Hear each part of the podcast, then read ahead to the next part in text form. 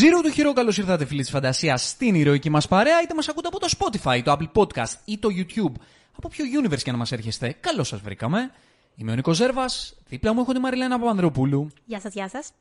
Και αυτός είναι ο φαντασιακός καφές του Zero του Hero, η εκπομπή στην οποία μιλάμε για τις ταινίες και τις σειρές που είδαμε την προηγούμενη περίοδο, για τα νέα τηλεοπτικά και κινηματογραφικά που διαβάσαμε αυτή την περίοδο και για τις ταινίες και τις σειρές που μας έρχονται την επόμενη περίοδο. Και επειδή πάλι έχουμε αφήσει μπόλικα πράγματα και έχουμε καιρό να κάνουμε το φαντασιακό καφέ έτσι για να πιάσουμε την επικαιρότητα, έχουν μαζευτεί πάρα πάρα πάρα πολλά πράγματα. Και εκτός των άλλων είναι ένα πολύ hot summer από άποψη υλικού που υπάρχει εκεί έξω. Ναι, ε, έχουμε γενικά μια πάρα πολύ καυτή τελευταία διετία Ναι. μετά την πανδημία. Οπότε έχουμε και ένα πάρα πάρα πολύ καυτό καλοκαίρι. Αν και προμηνύεται ότι το επόμενο διάστημα θα μπει χοντρό φρένο. Αλλά για αυτά θα μιλήσουμε ε, σήμερα, για όλα αυτά και άλλα πολλά. Γιατί είχαμε και Μπαρμπενχάιμερ. Δεν Ε, είχαμε. Βασικά δεν είχαμε εμείς εδώ. Είχαν κάπου εκεί έξω. Έτσι. Βασικά είχε, είχε όλους τους υπόλοιπους πλανήτε έξω από εμάς. Οπότε έτσι θα μιλήσουμε για αυτά που έζησε όλους τους υπόλοιπους πλανήτε έξω από εμάς. Εμείς θα μιλήσουμε για το μισό ε, Barbenheimer, το Barbie που είδαμε και. Και to όλα... be continued. Ακριβώς. και εδώ θα είμαστε και για το Barbenheimer. Πάμε να ρίξουμε το intro και ξεκινάμε. Good morning, Vietnam! Hey, this is not a test. This is rock and roll. Good morning Vietnam και ε, όπως είπαμε, είχαμε ένα καυτό καλοκαίρι. Έχουμε δει μπόλικα. Να. Υπάρχουν και άλλα μπόλικα που δεν είδαμε γιατί είναι ανθρωπίνως αδύνατον να πιάσει την επικαιρότητα πλέον. Είναι θλιβερό γιατί λέμε ότι είδαμε μπόλικα και έχουμε δει όντως αρκετά. Αλλά μετά μπαίνεις και βλέπεις τι υπάρχει εκεί έξω και πώς όντως θες να δεις. Ή θες τουλάχιστον να δοκιμάσεις τι πώς είναι. Όχι απαραίτητα δηλαδή σειρέ που ήδη υπάρχουν, αλλά σειρέ που έχουν βγει για πρώτη φορά τώρα. Και σε πιάνει απελπισία και σε πιάνει και στεναχώρια. Και λες κρίμα που δεν έχω μπορέσει να τα δω, αλλά δεν γίνεται να τα δεις όλα. Ναι, ναι, κάπως έτσι σε αυτή τη φάση είμαστε μόνιμα. Ή μετά, Και- ή μετά κάνεις το άλλο. Βλέπεις κάτι ωραίο και λες, θα το δω κάποια στιγμή. Καλή, ξέρεις, να μην είμαι κουρασμένος για να το απολαύσω και δεν το βλέπεις ποτέ. Ναι, και άμα θες να πλακώσεις κάτι να δεις, το οποίο είναι έτσι μπόλικο, ε, πάνε και όλα τα άλλα πίσω. Ναι, και επειδή ναι, ναι. βγαίνουν κάθε εβδομάδα πράγματα, ε, αναγκαστικά ξέρεις, θα χάσεις ε, κάτι. δηλαδή, χαθεί εγώ είχα κάτι, ναι, ναι. μία περίοδο που έβλεπα, ε, έκανα το μαραθώνιο Mission Impossible, μου πήρε αρκετό καιρό για, για, να το, για να το ολοκληρώσω. Έχασα μετά επαφή με. Δεν πρόλαβα να τελειώσω το Black Mirror. Ε, θα τα πούμε και στη Θα τα συνέχεια. Τι άλλο. Κάνα δύο ταινίες πάλι πήγαμε στις αίθουσες. Κάποιες άλλες προζώνησαν ταυτόχρονα. Δεν τις είδαμε. Οπότε είναι πάντα λίγο έτσι η περίπτωση. Είδες ε, μπόλικα πράγματα τώρα τελευταία εσύ; Δεν έχω δει και τόσα, να σου πω την αλήθεια. Ναι. Είναι πάρα πολλά. Ξέρεις τι παθαίνω πολλές φορές. Γυρίζω σπίτι και λέω: Είναι σχετικά νωρίς, θα βάλω κάτι καλό να δω. Και δεν βάζω.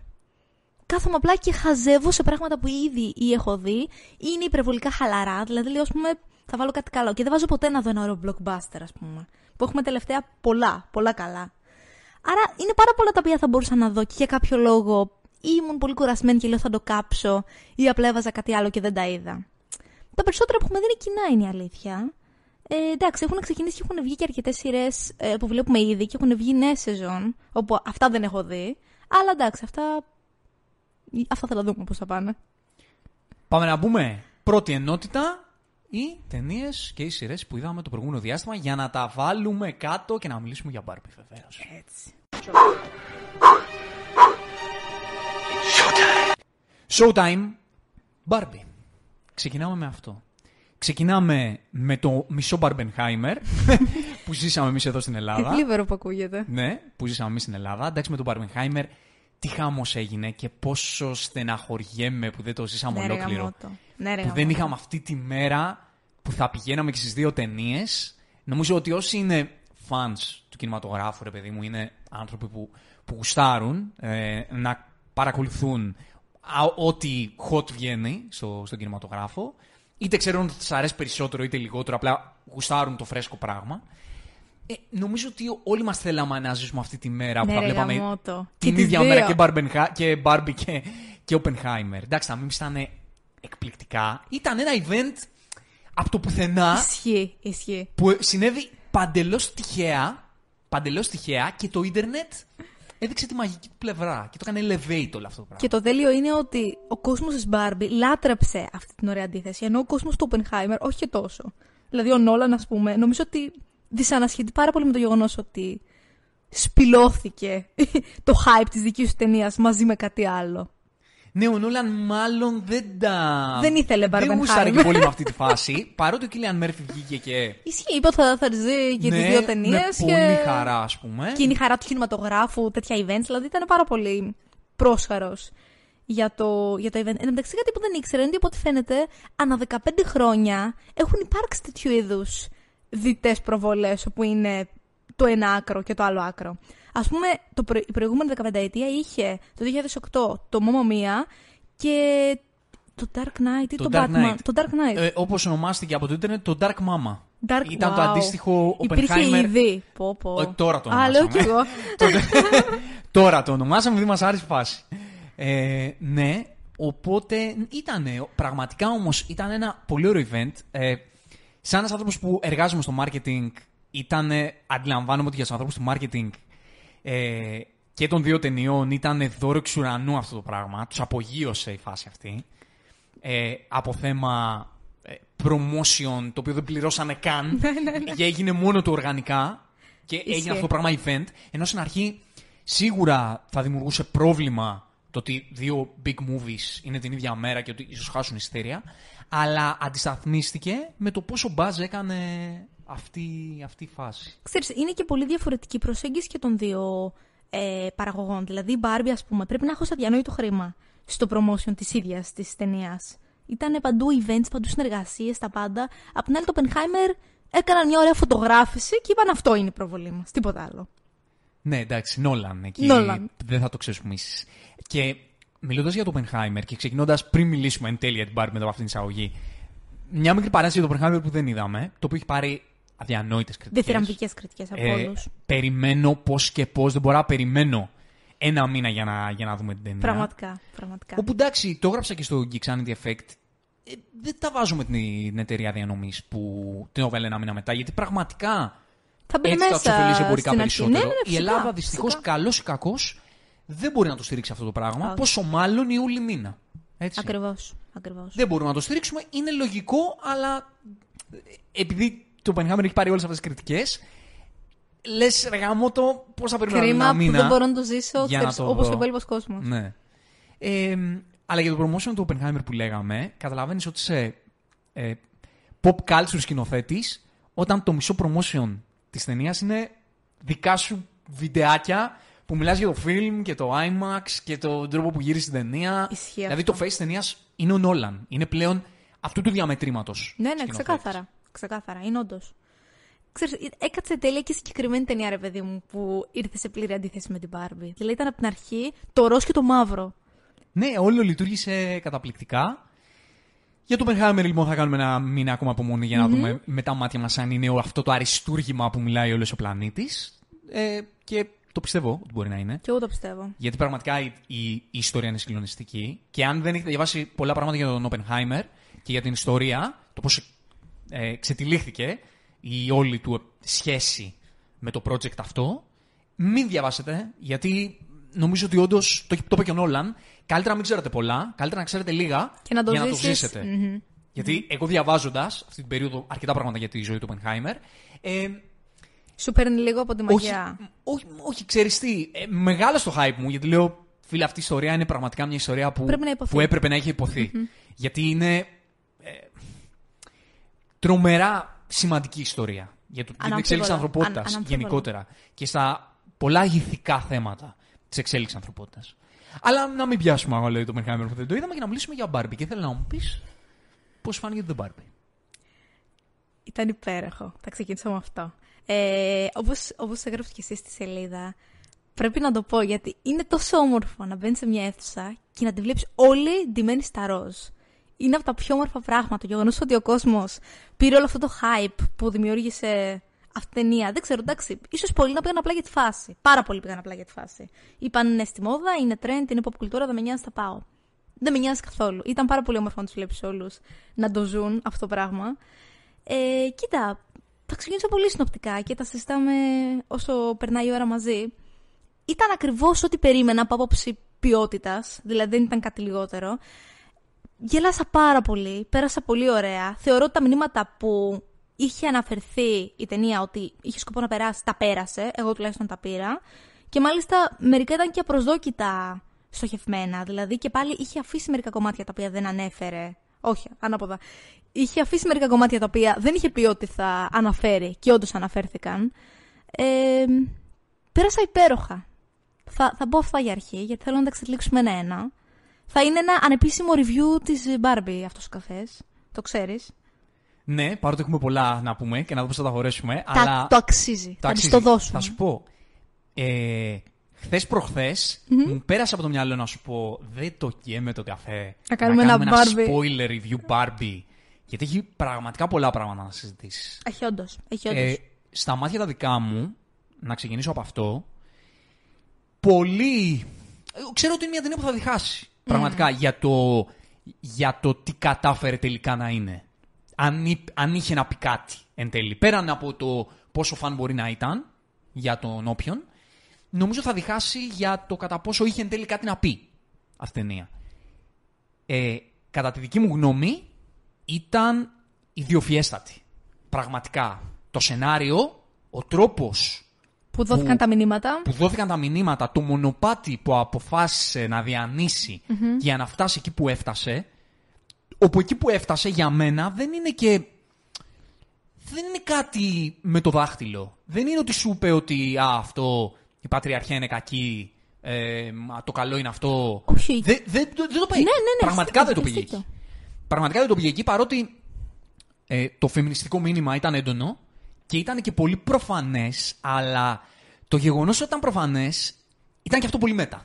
ναι, ήταν όντως. Υπήρχαν στιγμές δηλαδή που έλεγα ότι ρε φίλε, μ, ας μην έχουμε αυτούς τους μονολόγους, ξέρω εγώ, τους τόσο προφανείς, ας μην έχουμε αυτές τις τόσο προφανείς ατάκες. Αλλά το γεγονός ότι χρησιμοποιήθηκαν αυτές οι ατάκες, στο μυαλό το δικό μου και με την εξέλιξη της πλοκής, ήταν, κατα, κατέληξε να είναι μέτα. Δεν μπορώ να το εξηγήσω αυτή τη στιγμή χωρίς spoilers, γι' αυτό θα ήθελα να κάνουμε κάποια στιγμή μια spoiler εκπομπή για το, για το The Barbie. Και αν εκεί έξω γουστάρετε να μας ακούσετε να κάνουμε ένα spoiler εκπομπή, μια spoiler εκπομπή για το Barbie και θέλετε να, να μπούμε σε μια τέτοια συζήτηση, ε, γράψτε το μας. Εγώ ψήνομαι να το κάνουμε κάποια στιγμή. Άνετα, άνετα. Γιατί θα ήθελα να, να εξηγήσω τη, την οπτική τη δική μου στο πώς αυτή η ταινία. Στο πώς η Γκρέτα Γκέρουινγκ και ο Νόα Μπάμπατ, αυτό το ζευγάρι που γράφει γάμο τα σενάρια, γράφουν πάντα γάμο τα σενάρια σε ό,τι έχουν κάνει. Πολύ σωστά. Αυτοί οι δύο άνθρωποι, πώς κατέληξαν να κάνουν αυτό που έκαναν. Ξέρεις Ε, τι εκτιμώ πολύ. Οπότε, ναι, να κλείσω λέγοντας, Πες. σαν μια πρώτη γνώμη, ότι εκτός του ότι ήταν μια ταινία που πραγματικά πέρασα καταπληκτικά, γέλασα πάρα πολύ, ήταν ένα ροζ παραμύθι το οποίο ερχόταν σε πολύ μεγάλη αντίθεση για το πόσο εχμηρό ήταν εσωτερικά και, το, και όλα αυτά τα, τα επίπεδα μέτα που είχε, τα οποία ήταν πολλά, δηλαδή μπορείς να το δεις με πολύ διαφορετικό Ήταν, ναι, τρόπο. και ήταν και layers, δηλαδή ξέρεις, Ναι. ήταν μέτα στο μέτα από ένα σημείο και μετά. Είχε τρομερές αλληγορίες, δηλαδή το πήγαινε πάρα πολύ σουρεαλιστικά. Και ε, θα πω ότι εκτός ότι σα- στο πρώτο επίπεδο λάτρεψα το σουρεαλισμό του, πέρασα καταπληκτικά σίγουρα στην αισθητική κάποιον που αυτό μπορεί να μην λειτουργεί, να τους φανεί πολύ γελίο. Ε, Υπάρχουν θεατές που αυτή τόσο γλιτερίλα είναι πιθανό να τους χαλάσει. είναι Πήγα πολύ να, λογικό. να σου πω κάτι όμως, τι, τι περίμεναν; Ναι, Τι εντάξει. περίμεναν, δηλαδή, Όχι, από δεν το μπορείς να περιμένεις τρέιλερ. κάτι άλλο. Από το Ναι, τρέιλερ, όχι, δεν κατάλαβε. μπορείς να Δεν περιμένεις γίνεται να κάτι πει. άλλο. Είναι πολύ προφανές. Σε βάση το είδε ένα promotion της τρέιλερ ταινίας. ροζ παραμυθένιο που ξέρω ότι έχει μερικές μεταφορές μέσα. Και πας, το βλέπεις και λες: Ήταν μια μαλακία, περίμενα μαυρίλα, περίμενα κρυφά μηνύματα τα οποία δεν υπήρχαν, περίμενα. Κατάλαβες τι θέλω να Οκ, πω. ναι. Ήταν όμως και πάλι τα μηνύματα με τον τρόπο που ήταν δοσμένη όλη η υπόλοιπη ταινία. Δεν ε, έφυγε ποτέ από την, από την γκλαμουριά της και πή- πήγε να το παίξει σοβαροφανής αυτή η ταινία. Δεν πήγε να το παίξει σοβαρή. Δεν πήρε σοβαρά τον εαυτό της και για μένα αυτό ήταν το υπέροχο. Γιατί έτσι, με αυτήν ακριβώς την ατμόσφαιρα και την αισθητική που είχε, κατάφερε να σου περάσει τα μηνύματα που σου πέρασε. Ναι, ε, μ, θα πω ότι εμένα στην δική μου την αισθητική αυτός ο σουρεαλισμός λειτουργήσε γιατί επιζητώ, διψάω για περισσότερο σουρεαλισμό στον κινηματογράφο των ημερών μας. Διψάω.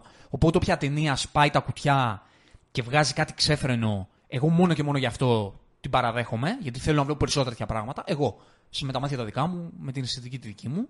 Εμένα μου τέριαξε όλο αυτό. Το βρήκα και τρομερά χαριτωμένο και τρομερά αγαπησιάρικο και γέλασα πάρα πολύ. Μου τέριαζε σε αυτό το πράγμα που θα ήθελα να δω. Και ταυτόχρονα, και σε αυτό μπορεί να διαφωνήσουμε, εμένα αυτό το πράγμα που κουβαλούσε ε, το βρήκα πανέξυπνο.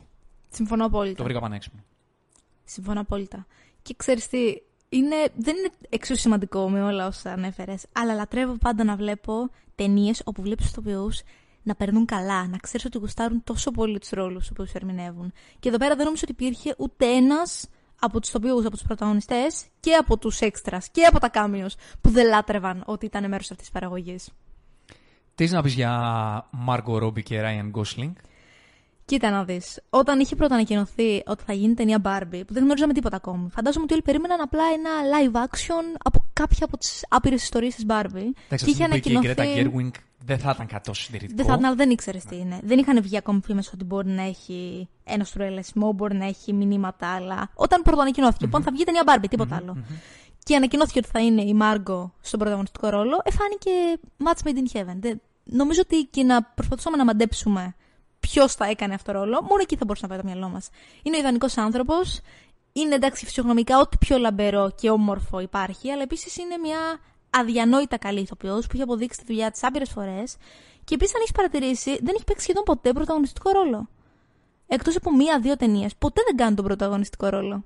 Ήταν στο Αϊτόνια, πρωταγωνίστρια. Ε... Και εκεί τελειώνει. Ναι, άμα το καλοσκεφτείς, στον Παύλο δεν Το ήταν. διάβασα από συνέντευξή τη, που είπε ότι είναι πολύ διαφορετικό το βάρος να νιώθεις ότι έχεις εσύ τον titular role και ότι είσαι κυριολεκτικά η πρωταγωνίστρια. Που βέβαια σε συγκεκριμένη ταινία ήταν εντελώς 50-50.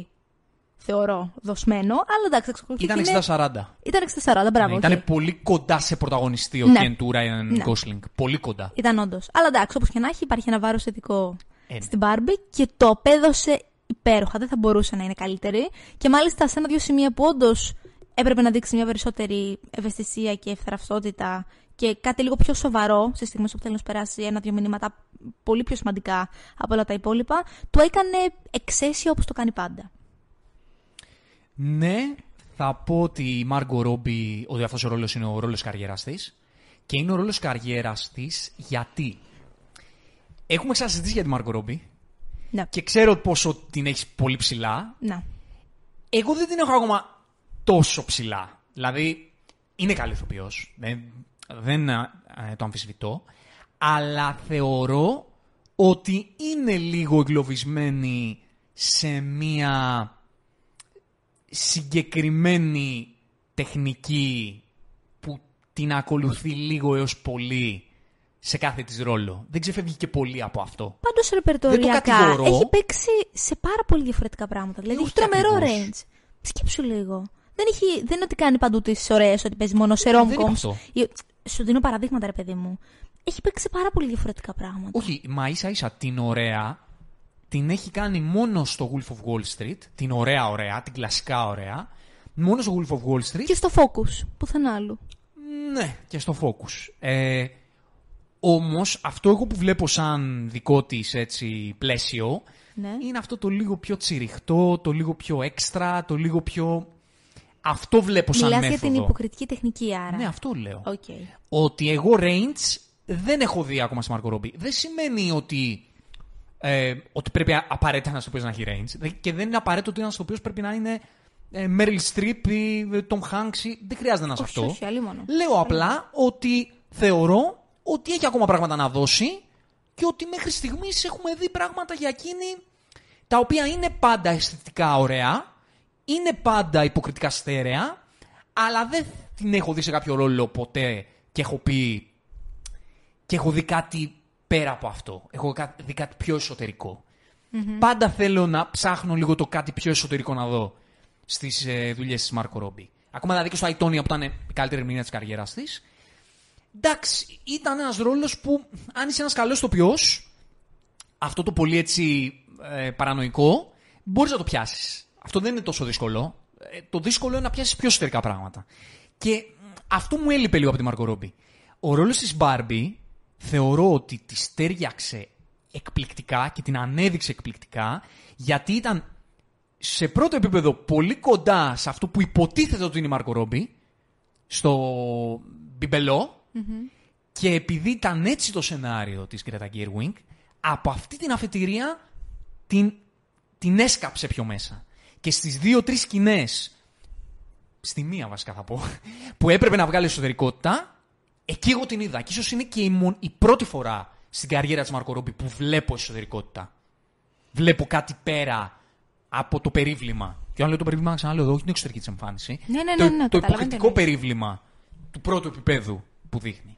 Οπότε θεωρώ ότι πραγματικά είναι ο ρόλος που την ανέδειξε περισσότερο από οποιονδήποτε άλλο την έχω δει. Ναι, ξέρεις τι, νομίζω ότι είναι πάρα πολλοί που ίσως παρεξηγούν το πόσο εύκολος είναι αυτός ο ρόλος. Που λένε πρέπει να κάνεις τη χαζοχαρούμενη, πρέπει να κάνεις τη χαζογκόμενα, πρέπει να κάνεις την υπέροχη, επειδή είναι μια ρομαντική κομμεντή μέχρι ένα πλαίσιο. Δεν είναι καθόλου έτσι τα πράγματα. Ε, ήταν δύσκολος το ρόλος. Ήταν πολύ δύσκολος ο ρόλος. Το πιστεύω κι εγώ. Ήταν από τους πιο δύσκολους ρόλους που έχει κάνει, θεωρώ. Και ήταν πάρα πολύ λεπτές ισορροπίες ανάμεσα στο να βγει σαχλό ή γελίο ή να βγει σοβαροφανές και επιτιδευμένα βαθύ. Ναι, ναι. Και το έκανε υπέροχα. Δηλαδή πάτησε ανάμεσα σε αυτή την ισορροπία και πήρες λίγο και από τους δύο κόσμους.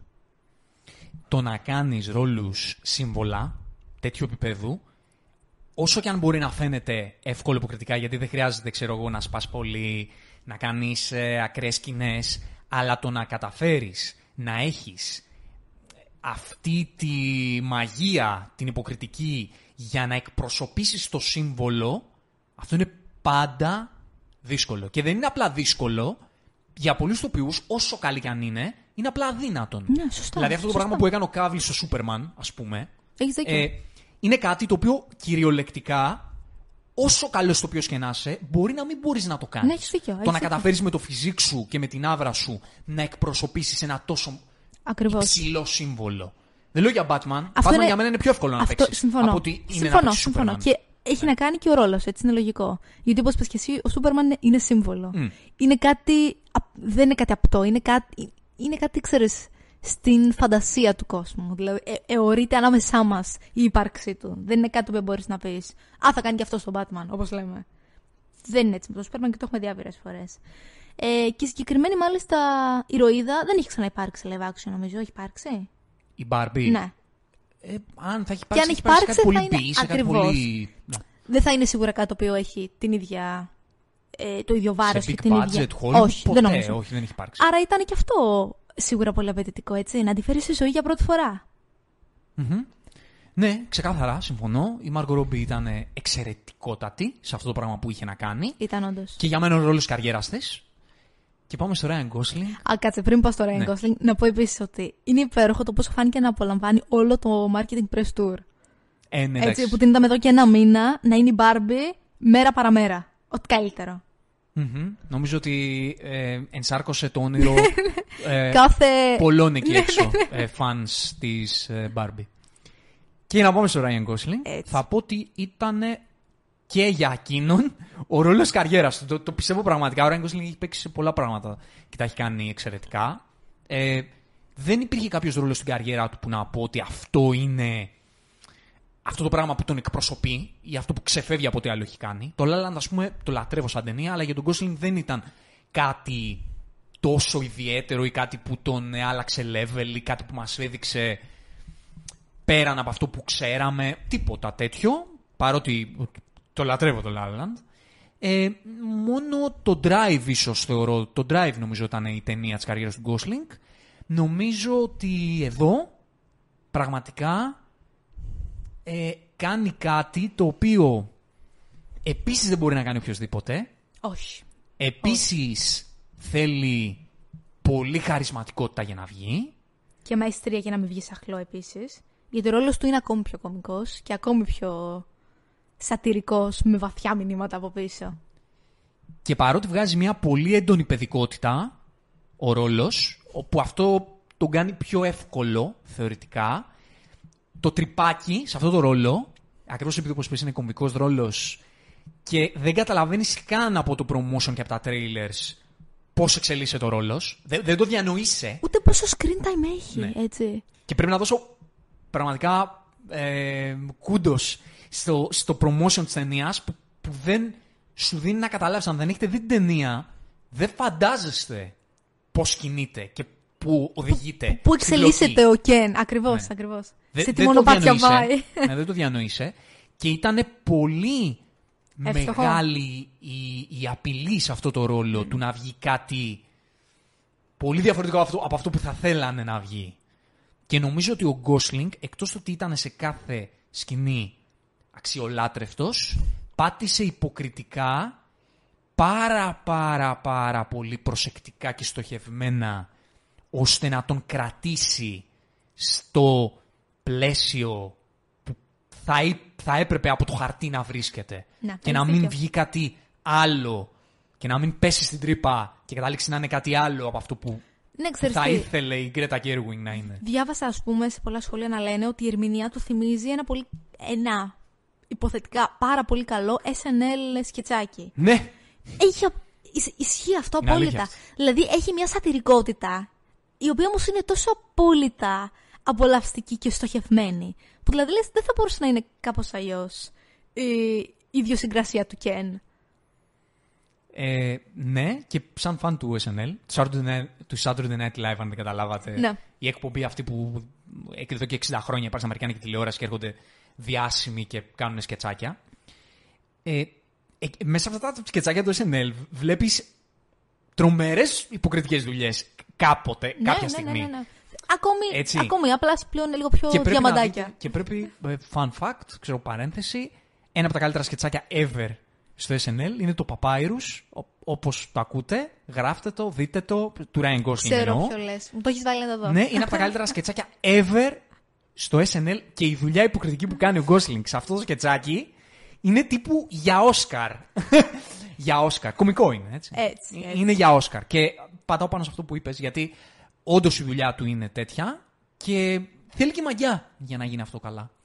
Και ξέρεις τι μου αρέσει πολύ, ότι η ατάκα που είχε πει εκείνος για όταν ε, ανέλαβε τον ρόλο, όπου είδε την κούκλα, την κούκλα της κόρης του πεταμένη, την κούκλα του Κεν ε, πεταμένη δίπλα σε, μια, σε ένα συστημένο Του είχε λεμόνι. πει πρώτα η κυρία Τακέργου ότι τύπου θέλω να κάνω στον Γκέν. Ναι, ναι, εκεί δεν θα το σκεφτώ, ας πούμε. Ναι, ξέρω εγώ, δεν δεν του, κα- δεν του φάνηκε λίγο κάπως. Και συνέχισε. Μετά Και έγινε είδε μια κούκλα Κεν πεταμένη από την κόρη του δίπλα σε ένα στημένο λεμόνι και της έστειλε I shall be your Ken, his story must be told. Και δεν νομίζω ότι έχουμε ότι συνειδητοποιήσαμε εκείνη τη στιγμή πόσο πολύ πατάει αυτό στο σενάριο. Δηλαδή, ο άνθρωπος πρέπει να διάβασε το σενάριο, να τη φάσει. «Μμ, μμ». Μετά να είδε αυτή τη σκηνή στο σπίτι του και να είπε είναι meant to be, έτσι. Δεν, δεν, είναι καρμικό. Πρέπει να υποθεί αυτή η ιστορία έτσι ακριβώς όπως την έζησα κι εγώ σε αυτό το ένα δευτερόλεπτο. Ναι, γιατί μάλλον συνειδητοποίησε ότι αυτό το πράγμα που ήταν γραμμένο στο χαρτί Ισχύει. εκπροσωπούσε πραγματικά το τι είναι ο Κεν για την pop κουλτούρα Ναι, ναι, ναι, ναι ακριβώς. όλα αυτά τα, Ακριβώς. τις δεκαετίες ύπαρξης αυτού του παιχνιδιού. Είναι, είναι καταπληκτικό. Είναι... Ήταν από τις πιο ωραίες ερμηνείες που έχουμε δει. Δηλαδή, νομίζω ότι δεν έχουμε γελάσει τόσο πολύ με έναν ηθοποιό ε, σε μια από τις πιο πρόσφατες ταινίες. Ήτανε scene stealing αυτό που Ναι, ναι, λένε, ήταν, ήτανε, ήταν. ήτανε πραγματικά. Ε, αυτά, να πω, να, το, να κλείσω με αυτό που άρχισες εσύ, όπου γι' αυτό ο κινηματογράφος για μένα είναι αναντικατάστατος, γιατί δημιουργεί αυτή τη συλλογική εμπειρία κάποιες φορές και αυτό για μένα είναι, είναι σπουδαίο. Είναι αναντικατάστατο αυτό. Και πραγματικά αυτό το μικρό πράγμα το ότι έσκασε όλος ο κόσμος, όλη τη μένη στα ροζ και το ζήσαν έτσι συλλογικά, ε, και εγώ ε, μου άρεσε πάρα πολύ. Μου άρεσε πάρα πολύ και σκέφτο, σκέφτομαι όλους αυτούς τους θεατές που είχαν την Barbie από παιδιά στο σπίτι τους και ήρθαν να τη δουν για πρώτη φορά σε live action και ήταν και μια δουλειά που πραγματικά δεν έμεινε μόνο εκεί. Πολύ σωστά. Πολύ σωστά. Οπότε όλο αυτό για μένα ήταν, ε, ήταν πολύ όμορφο. Θα ξαναμιλήσουμε για Barbie ίσως. Το κρατάμε, θα τα αφήνουμε ήθελα, εδώ. θα ήθελα. Τα αφήνουμε εδώ γιατί έχει πράγματα να υποθούν Έχει αυτή, όντως. αυτή η ταινία. Και μετά πάμε σε, στα υπόλοιπα πράγματα που είδαμε ε, αυτό το διάστημα. Είδαμε το Asteroid City του Wes Anderson. Τι να πεις γι' αυτό; Θα πω αρχικά ότι το είδαμε στη θερινό σινεμά και θεωρώ ότι είναι από τις ταινίες που επιβάλλεται να τη δεις σε ένα θερινό σινεμά. Είναι μερικές ταινίες που είναι απλά φτιαγμένες και να τις δεις το καλοκαιράκι. Και ήταν μια τέτοια ταινία. Ε, κοίτα να δεις. Δεν μπορώ να σχολιάσω πολλά, να σου πω την αλήθεια. Γιατί όπως πάντα υπάρχουν ε, κομμάτια στην ιστορία όπου δεν καταλάβαινα την τύφλα μου απολύτως. Δεν χρειάζονταν, ε. Δεν χρειαζόταν όμως, ακριβώς.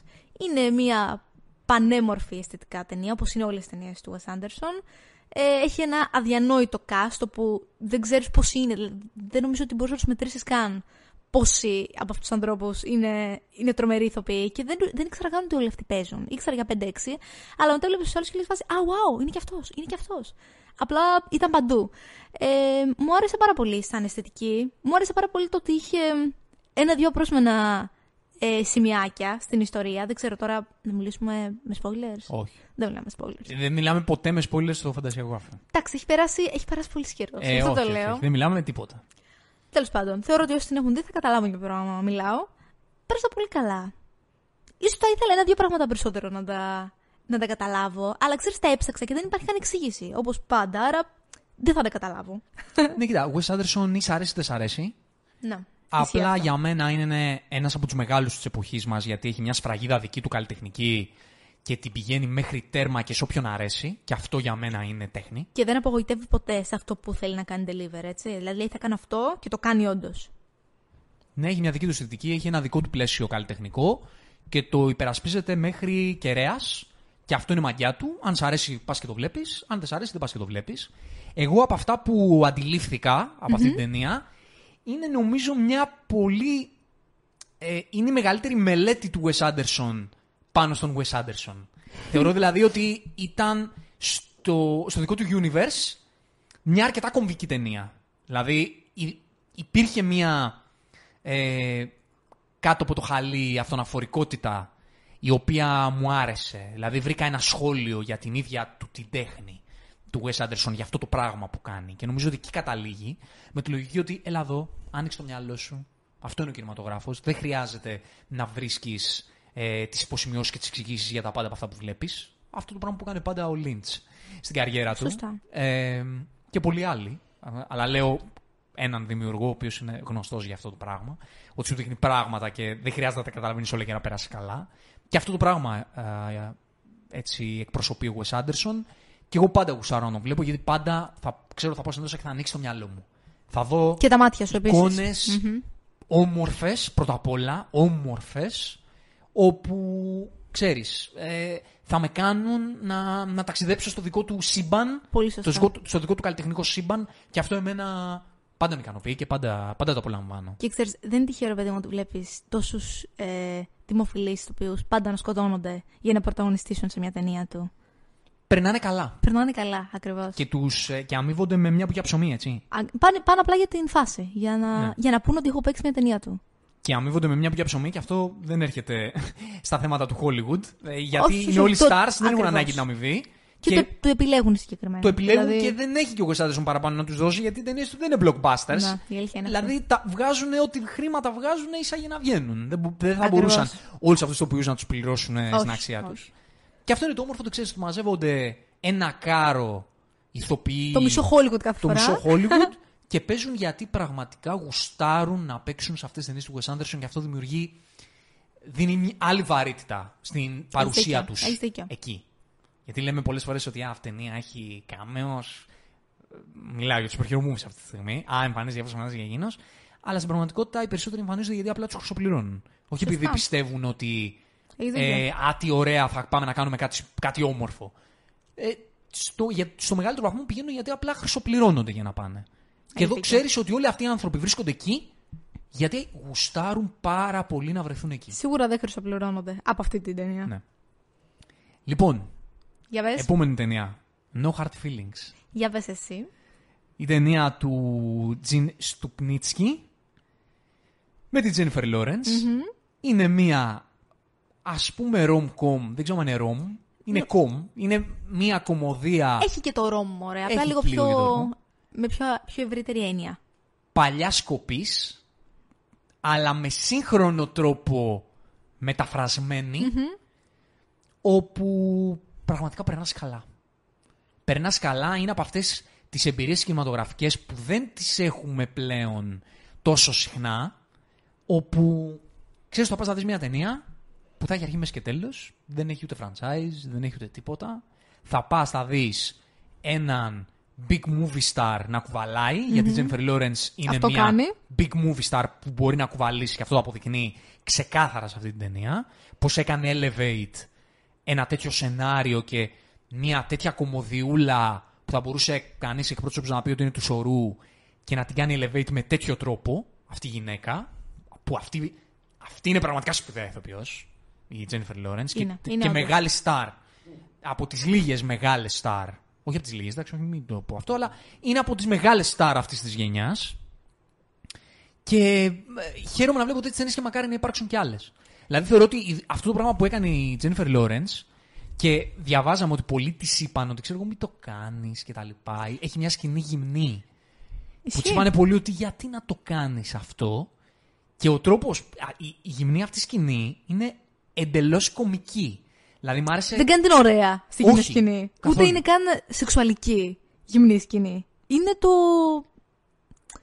Είναι από τις σκηνές που ξέρεις. Κανονικά θα έπρεπε να βάζουν stand-double με κάποιο τρόπο. Δεν ξέρω. Είναι αδιανοήτο ότι το έκανε αυτό το πράγμα για αυτή την ταινία. Αυτό ήταν ε, από τα πράγματα που πραγματικά εκτίμησα περισσότερο σε αυτή την ταινία. Δηλαδή, η Jennifer Lawrence κάνει σε πολλές σκηνές αυτής της ταινίας με κομικό τρόπο την ωραία. Α, το κάνει με κομικό τρόπο όμως Ναι, ναι, ναι. όλες. Ακριβώς πριν.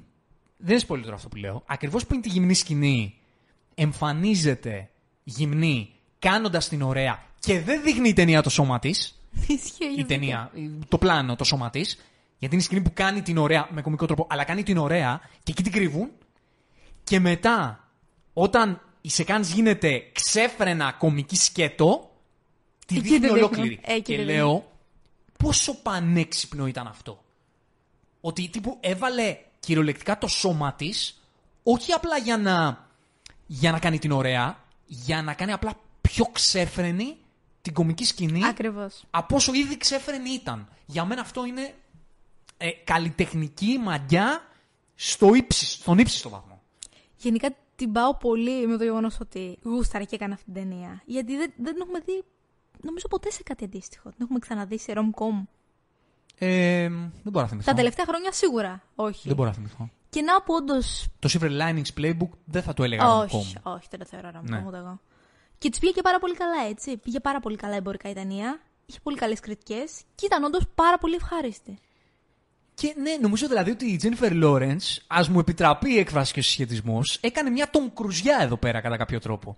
Δηλαδή βγήκε μπροστά, ε, χρησιμοποίησε το star quality το δικό της για να δείξει έναν δρόμο ξεχασμένο εμπορικό και να πει ότι μπορείς να κάνεις και έτσι ταινίες που να έχουν ε, μία θέση στον κινηματογράφο και να έχουν εμπορική δυναμική. Να Και- κάνεις μια ταινία η ακριβώς. οποία να κάνει τον κόσμο να περάσει καλά, να είναι απενεχοποιημένη, να μην παίρνει σοβαρά τον εαυτό της και με μια Ακριβώς. απλή κομμωδία, χωρίς franchise, χωρίς μεγάλα ονόματα, χωρίς brand name, χωρίς τίποτα, να φέρεις τον κόσμο να, δύο ώρες στην αίθουσα να περάσει ωραία να πάει σπίτι του. Πολύ σωστά. Και να που πήγε καλά, έτσι. Δηλαδή το Και στίγμα που μαγιά της, και έβαλε, μπράβο όντως της. το κατάφερε. Και μαγιά της και μπράβο της. Επόμενη. Extraction 2. Εδώ πέρα θα πάρεις εσύ τα ενία, επειδή έχω δει μόνο 5 με 10 λεπτά και δεν μπορώ να έχω ιδιαίτερη άποψη. Ναι, δεν θα το κουράσουμε. Αλλά Sam πρέπει Hargrave. να τη δω σίγουρα πολύ άμεσα. Θέλω. Να τη δεις. Το πρώτο το λάτρεψα και ακούω από όλους ότι το δεύτερο είναι ακόμη καλύτερο. Να τη δεις Sam Hargrave στη σκηνοθεσία, πρώην Stuntman. Έγραφα στο Geek Effect ότι κάντε τους Stuntman σκηνοθέτη, πας Έτσι. ξεφούμε. Δεν- δεν είναι γιατί το τυχαίο. Extraction 2 πραγματικά είναι μια action movie. Και αυτή παλιά σκοπή. Το βλέπουμε λίγο φέτος. Πραγματικά παρένθεση. Θεωρώ ότι φέτος είναι μια χρονιά πρόοδου για τον κινηματογράφο. Πραγματικά το Είναι πιστεύω. μια καλή χρονιά γενικά. Δεν είναι κακή χρονιά μέχρι όχι, όχι, στιγμής. δεν είναι.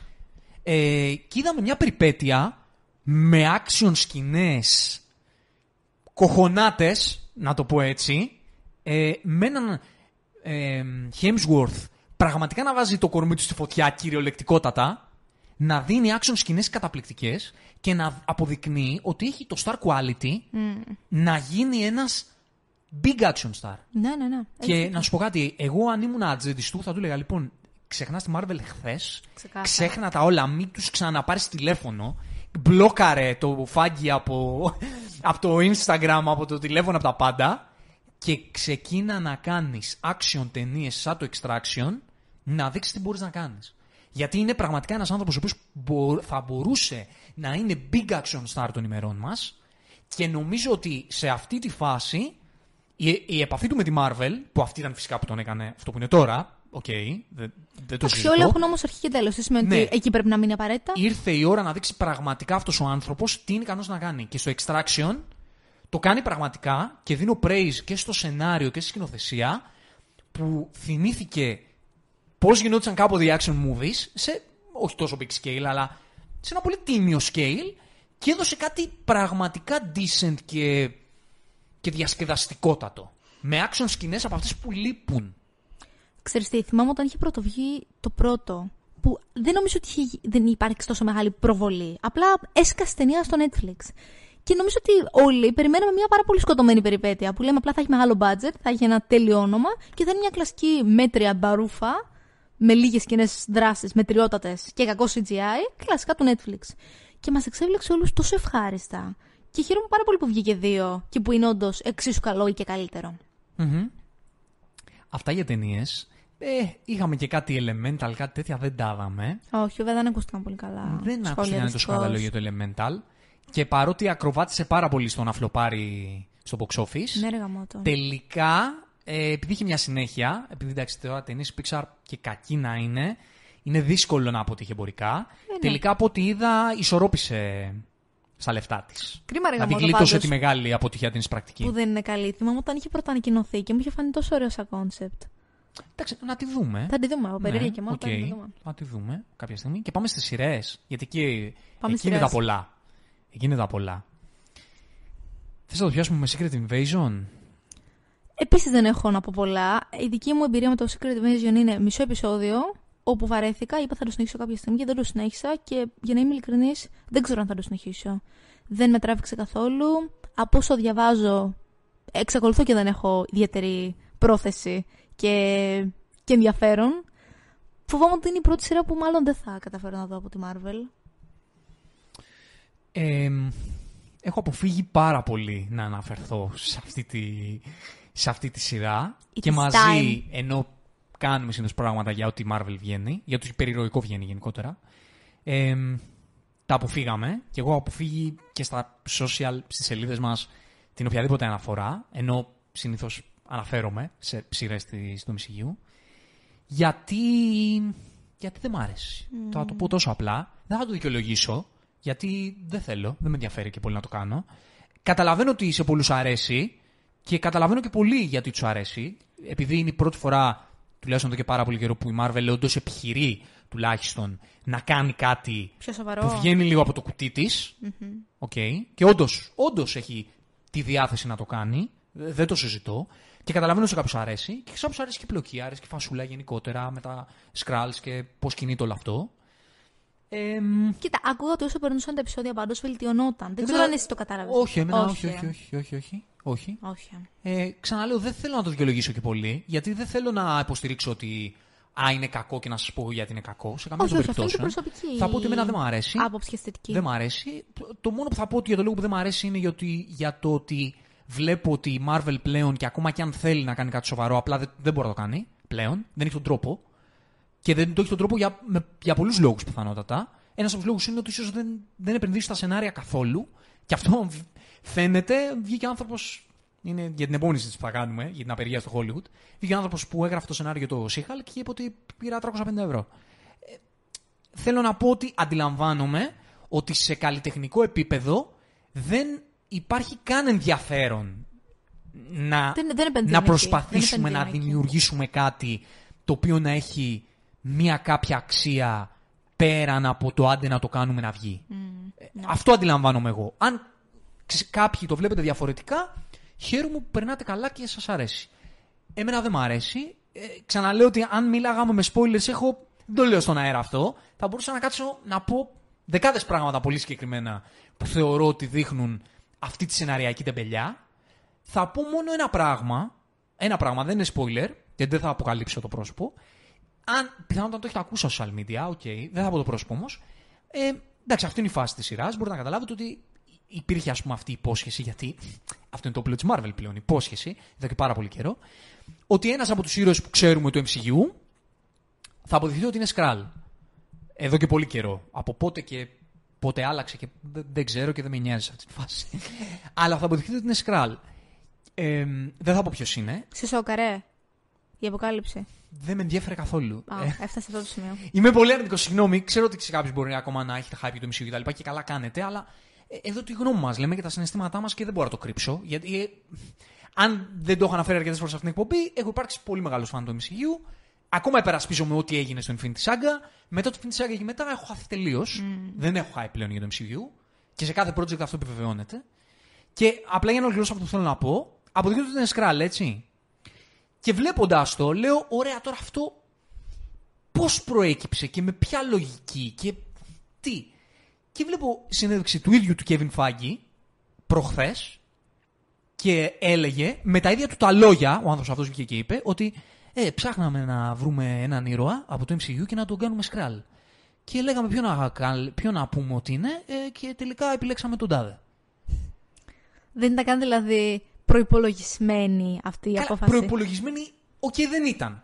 Αλλά δεν κάτσανε να βρούνε έναν ήρωα τουλάχιστον που θα έβγαζε Νόημα. μια λογική ή θα ταίριαζε με, κατά κάποιον τρόπο στο να είναι και απλά είπανε ποιον θα κάνουμε, ποιον Ας κάνουμε βολεύει. αυτόν. Και για να το πάω και εγώ να πούμε μετά, ποιον μπορούμε να πληρώσουμε τώρα να έρθει, σε ποιον ταιριάζει το schedule του να έρθει να βοηθήσει.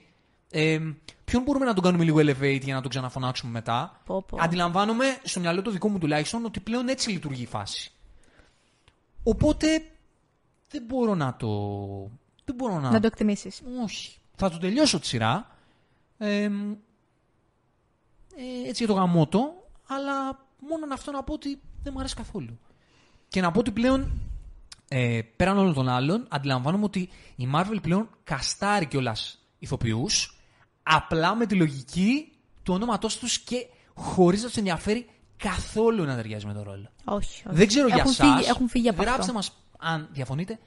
Και η Εμίλια Κλάρκ και η Ολίβια Κόλμαν, σαν περσόνες υποκριτικές, δεν τις θεωρώ τεράστια miscast. Δηλαδή δεν ταιριάζουν καθόλου σε αυτό το πράγμα που ανέλαβαν και φαίνεται ότι στα μάτια δικά μου είναι τελείως σκοτωμένο. Αλήθεια, Ειδικά- και η Ολίβια. Γιατί έχω ακούσει ότι. Ότι έχει, δεν ξέρω, κάποιο είδους λίγο ψυχοπαθή ρόλο. Λίγο. Και δεν της ταιριάζει καθόλου. Αλήθεια, σου φαίνεται ότι δεν της ταιριάζει. Όχι. Στα... Τι να πω, αν, αν το, θεωρεί, το θεωρούν κάποιοι, οκ, μπορεί να, είναι, να είμαι εγώ. Ναι. δεν της ταιριάζει, κατά τη γνώμη μου, καθόλου. Και αντιλαμβάνομαι ότι δεν έχει και τις οδηγίες τις σκηνοθετικές για να το πάει αυτό το πράγμα κάπου. Ναι, ναι, ναι. ναι. Συνολικά κλείνοντας, βλέπω ότι ό,τι συμβαίνει σε αυτή τη σειρά, όπως συνέβαινε και σε προηγούμενες σειρές και ταινίες Marvel, είναι παντελώς αποπροσανατόλιστο. Δεν έχει κανέναν σκοπό καλλιτεχνικό, κανέναν, story-wise, εννοώ καλλιτεχνικό, εκτός από το να κάνουμε λίγο φασούλα, λίγο buzz, λίγο να δημιουργήσουμε κάτι που θα καταλήξει κάπου απλά για να δημιουργήσουμε hype στο επόμενο και δεν υπάρχει καμία ε, σεναριακή υποδομή σε αυτό το πράγμα. Κάνουμε απλά πράγματα για να τα κάνουμε, για να κάνουμε buzz, για να φεύγει από πάνω μας. Απλά για να δημιουργούμε. Ε, φαίνεται νομίζω ότι τελευταία επενδύει περισσότερο στην ποσότητα παρά στην ποιότητα. Το έχουμε, αυτή, το έχουμε Ναι. πει αυτό Από ό,τι εδώ και ακούμε από- μήνες. Ναι, από ό,τι ακούμε από τον ίδιο τον ε, Iger, το έχουν καταλάβει και αυτοί πλέον. Να δούμε τι θα κάνουν γι' αυτό. Δεν ξέρω Να κατά πόσο δούμε. μπορούν να αλλάξουν το αυτό έντονα θα τη πω. φιλοσοφία Sorry να τους. απογοητεύω κάποιους. Τι να Αυτό πω. είναι η προσωπική άποψη του καθενός. Ναι, οκ, δεν μου αρέσει καθόλου. Ας συνεχίσουμε. Οκ, αυτό. Ε, τι άλλο είδαμε τώρα τελευταία; Από σειρά, τι, α- Εμ. σε τι άλλο θέλεις να αναφερθείς; Θες να πούμε... Λοιπόν. Γιατί έχω μπόλικα πράγματα εγώ. Εσύ θες να αναφερθείς κάπου; Θέλεις να μιλήσουμε λίγο για τον Μπέρ; Για το οποίο πάλι εσύ έχεις να πεις περισσότερα, αλλά είναι μια πάρα πολύ ωραία συζήτηση. Το The Bear είναι, φίλε, καλή τηλεόραση. Αυτή είναι καλή τηλεόραση. Αυτό είναι storytelling. Αυτή είναι καλή τεχνική προσέγγιση μιας ιστορίας. Αυτό σημαίνει δημιουργικό συνέστημα χωρίς να προσπαθώ να εντυπωσιάσω. Με μια ιστορία που άμα πούμε το story του The Bear δεν θα σκεφτεί κανείς ότι είναι κάτι το ιδιαίτερο. Ένας τύπος ο οποίος ήταν κάποτε σε εστιατόριο Μισελέν και ξεκίνησε να ανοίξει μία καντίνα η οποία ανήκει στην οικογένειά του επειδή έχασε τον αδερφό του και ας μην πούμε που κατάληγε αυτός στη δεύτερη σεζόν για να δείτε και την πρώτη, όσοι δεν την έχετε δει γιατί είναι καταπληκτικό το The Bear. Και ο τρόπος με τον οποίο εξελίσσονται οι ήρωες και ο τρόπος με τον οποίο η ένταση ανεβοκατεβαίνει ε, είναι εκπληκτικός. Είναι μια σειρά που σε κάνει να πεινάς.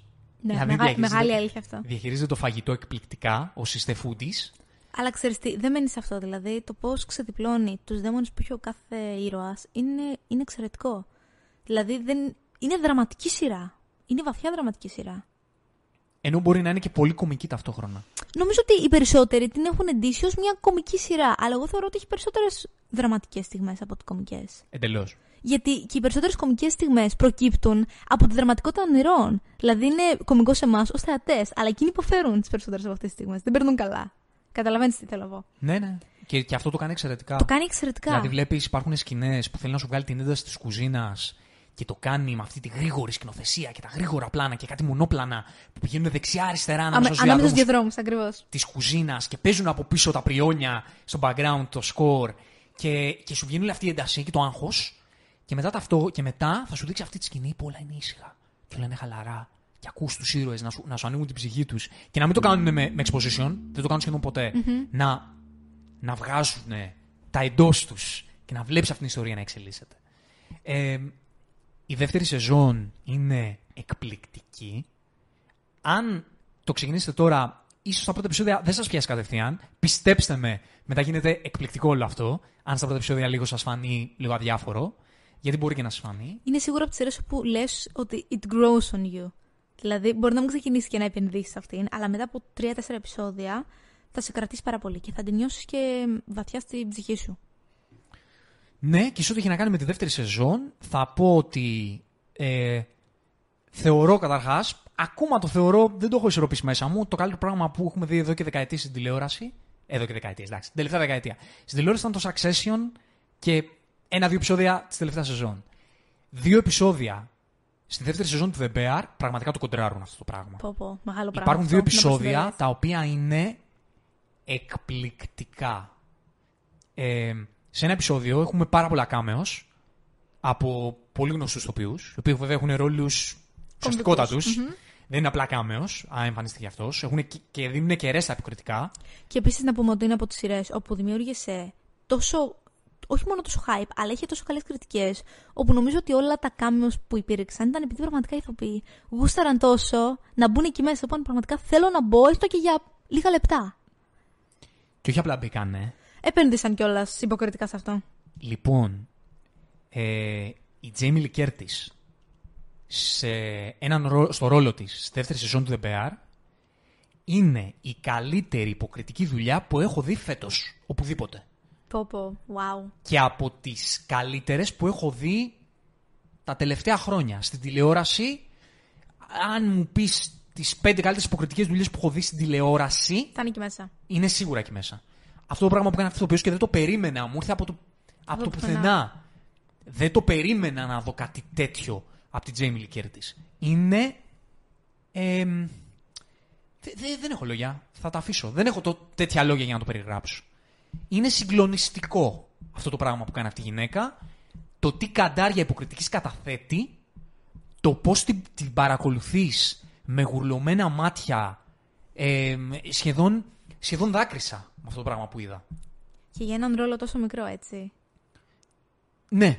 Είναι, Είναι καταπληκτικό εμφανίζεται αυτό σε το δύο πράγμα. επεισόδια και όχι με πολύ screen time.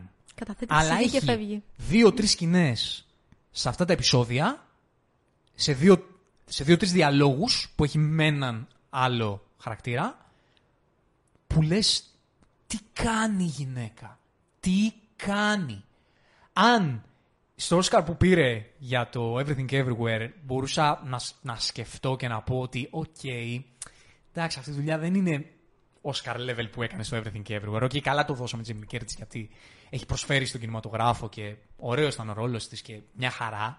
Δεν υπήρχε ανταγωνισμός εκείνη τη χρονιά, καλά έκανε και το πήρε. Μετά από αυτό που είδα στο The Bear, λέω να έχουμε κι άλλα 10 να σου δώσουμε. Δηλαδή, Πω, πω, απίστευτο. είναι για μένα το Oscar της Το αξίζει γι' αυτό. καρμικά το αξίζει για αυτό το πράγμα που έκανε στο The Bear. Είναι, είναι πολύ όμορφο να βλέπεις τέτοιες δουλειές. Πόσο μάλλον όταν δεν τις περιμένεις. Δείτε The Bear εκπληκτικό. Ε, θες να μας πεις για το The Idol που έκανε λίγο φασουλά.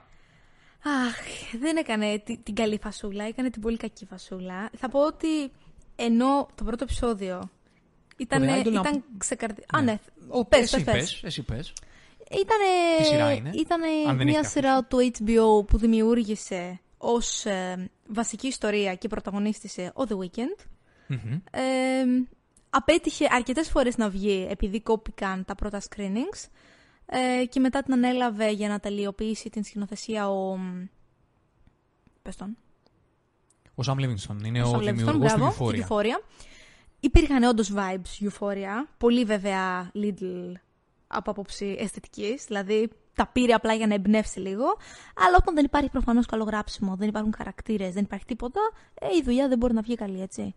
Ε, είναι μια.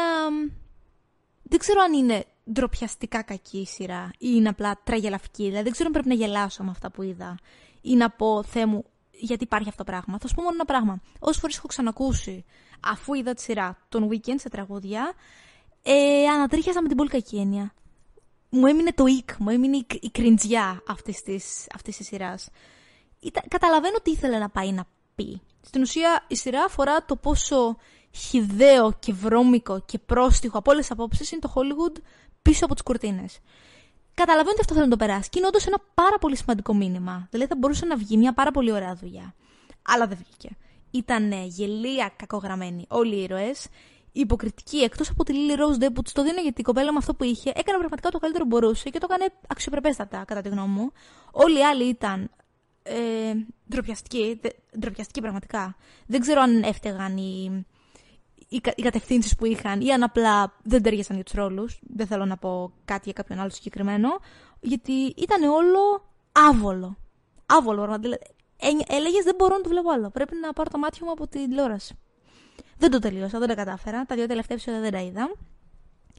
Ε, αυτά. Δεν, δεν νομίζω ότι χρειάζεται να πω κάτι άλλο. Θα πρότεινα στον κόσμο να μην το δει. Δεν το λέω αυτό ποτέ. Αλλά πραγματικά δεν έχει να προσφέρει τίποτα αυτή, αυτή η σειρά. Έχει μόνο κακά πράγματα να πάρεις. Κακές εμπειρίες, πολύ κακές υποκριτικές. Και δεν θεωρώ ότι πέρασε το μήνυμα που είχε να περάσει με τον καλό τρόπο. Δηλαδή, φτάνει σε σημείο να σου ψηλοθεοποιεί αυτό το οποίο υποθέτε η ταινία, θέλει, η, ταινία, η σειρά θέλει να κατακρίνει. Λοιπόν, είδα το πρώτο επεισόδιο.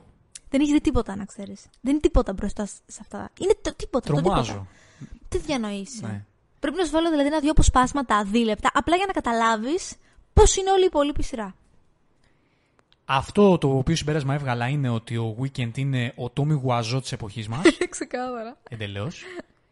Νομίζω για χρόνια θα σκεφτόμαστε αν είναι πραγματικά τόσο αδιανόητα ατάλλαντος ή υπήρχε κάποιος σκοπός πίσω από όλο αυτό. Δεν υπήρχε. Γιατί μετά υποθέτω ότι παίζει, παίζουν πολύ πιο βαθιστόχαστες και έτσι δίθεν σοβαρές ε, συζητήσεις και μονόλογοι και τέτοια. Δηλαδή θέλω να πω, δεν ήταν απλά εκείνος να, τρο- να μας τρολάρει. Το παίζει όντως έτσι. Έτσι υποκρίνεται. Αυτό είναι. Είναι το πιο cringe πράγμα που έχω δει ever, ίσως. Που να τον δεις να κάνει dirty talking. Είδα στο, σε κάποιο βιντεάκι στα social μια σκηνή και λέω Ξερνάω. ήθελα να, να κρυφτώ πίσω από κουρτίνες. Είδες αυτό, σε κάνει να νιώθεις άβολα. Ναι, είναι το Αλλά όχι cringe. με την έννοια που λες, αυτό πρέπει να με κάνει σειρά να νιώθω. Δεν ήταν δηλαδή ότι δείχνει κάτι απίστευτα ε, σκοτεινό, να σου δείχνει την κακή τη νύχτα, να σου δείχνει, δεν ξέρω, το κίνημα μυτού πίσω από τον καλλιτεχνικό χώρο. Δεν ήταν αυτή, η εν- αυτή η έννοια της, ε, του ότι νιώθω άβολα. Είναι ότι νιώθω άβολα επειδή αυτό που βλέπω είναι ένα τερατουργήμα. Ναι, ήταν η πεμπτουσία του cringe. Εγώ θα Ναι, πω στον ναι. κόσμο να το δει γιατί πραγματικά αξίζει εμπειρία. να το δεις αυτό το πράγμα. αξίζει να το δεις. Δεν ξέρω μετά τι θα σκέφτεστε για το The Weeknd. Αυτό, όπως και εσύ. ε, εγώ ζορίστηκα, πραγματικά. Ναι. Δεν, δεν το αξίζει αυτό η μουσική του, να κάνει αυτό το συσχετισμό.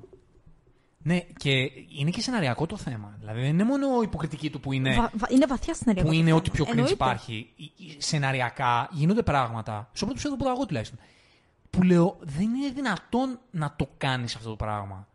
Δηλαδή με βάση αυτό που ποτέ δεν θες να κάνεις, αυτά τα πράγματα που, που δημιουργείς στο σενάριο, τι που δεν συνάδουν. Λες, δηλαδή, τι σκεφτόντουσαν. Είναι, είναι εξωφρενικό πραγματικά ας, και ας, αξίζει ας. να το δείτε. Wow, έχουν πολύ διαφορετικές Ναι, ναι. απόψεις για το σύντομα. αξίζει να το δείτε. Είναι μια εμπειρία που πρέπει να ζήσετε. Τότε να τη ζήσεις κι εσύ. Ε, είδα ένα επεισόδιο από πόσο θες. Όχι, το ένα Ε, επεισόδιο. είπαμε. Δεν είναι τίποτα το πρώτο επεισόδιο. Τίποτα.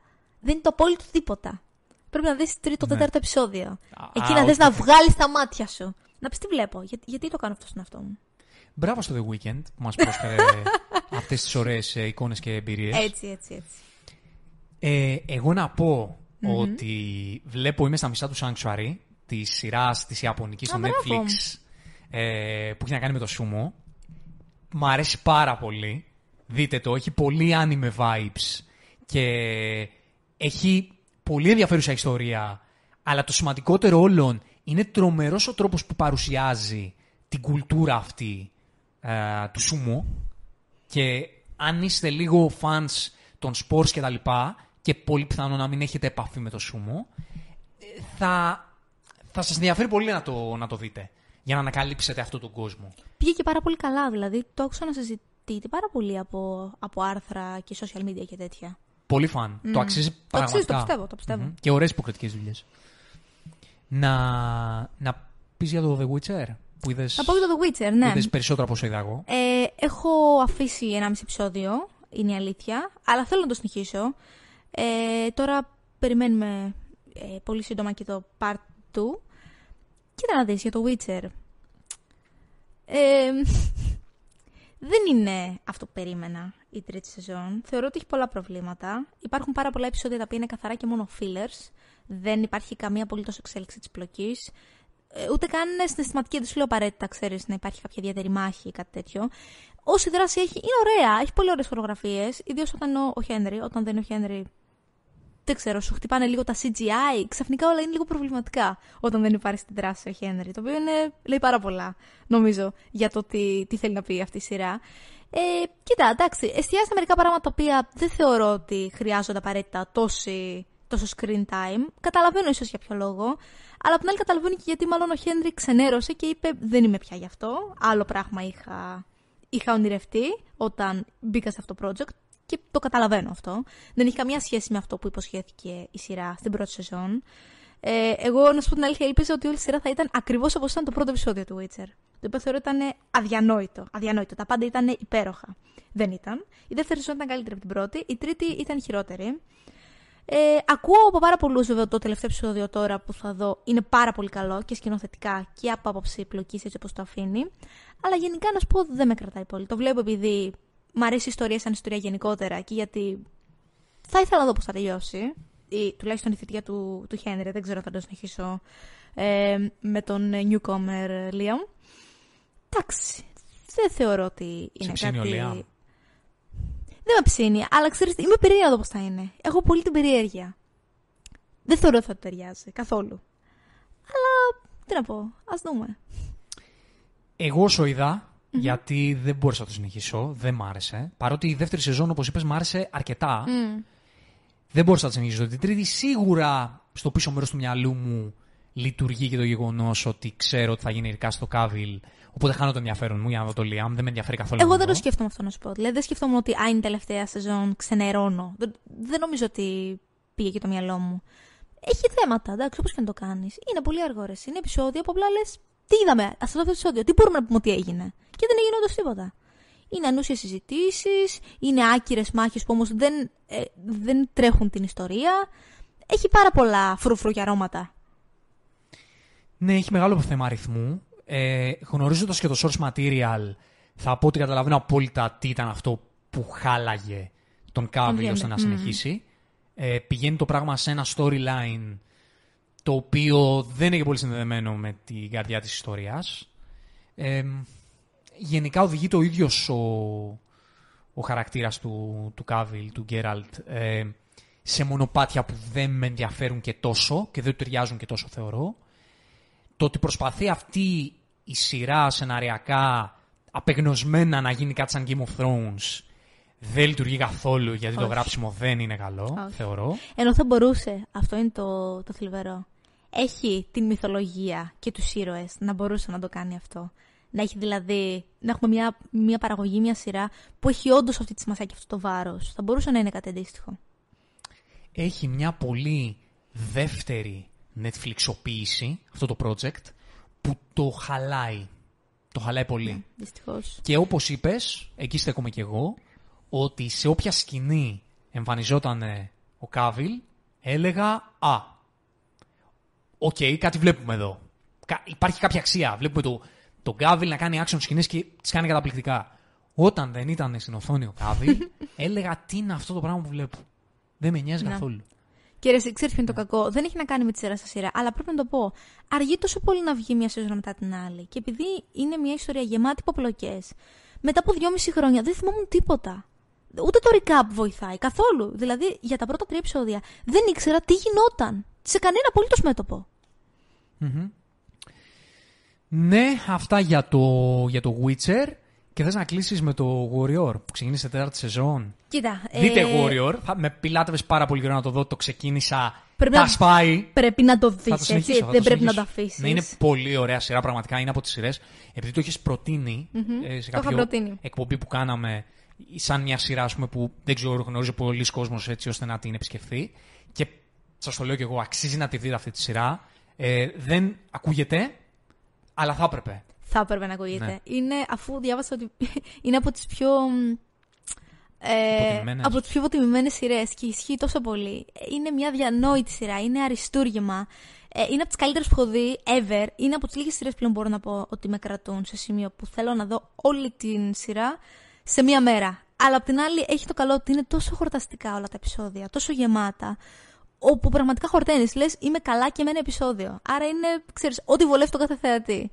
Έχει μια πάρα πολύ πρωτότυπη ιστορία, έχει αδιανόητες χορογραφίες, γενικά τώρα η δράση του είναι καταπληκτική, το πώς κινούνται όλοι οι ήρωες είναι απίστευτο, δηλαδή έχει τρομερά twists, έχει ένα-δύο πολύ ωραία cameos. Ε, Δυστυχώς από την ε, καινούργια σεζόν έχω δει μόνο ένα επεισόδιο. Δεν μπορώ άρα να πω ακόμη παραπάνω πράγματα. Γιατί ξέρεις, είναι από αυτές τις σειρές όπως σου είπα στην αρχή που δεν θέλω να την κάψω. Δεν θέλω να πω θα τα δω απλά για να τα δω. Θέλω να τη δω και να την εκτιμήσω. Να είμαι ξεκούραστη, να τη δω με, με, με νυφαλιότητα και να την χαρώ όσο περισσότερο γίνεται. Είναι από τις καλύτερες σειρές που έχουν βγει. Αξίζει όλα τα διθυραμβικά σχόλια που έχει λάβει και όλες τις απίστευτες ε, βαθμολογίες. Παρόλο που, όπως είπες και εσύ, δυστυχώς δεν ακούγεται και πολύ. Να τη δείτε όλοι.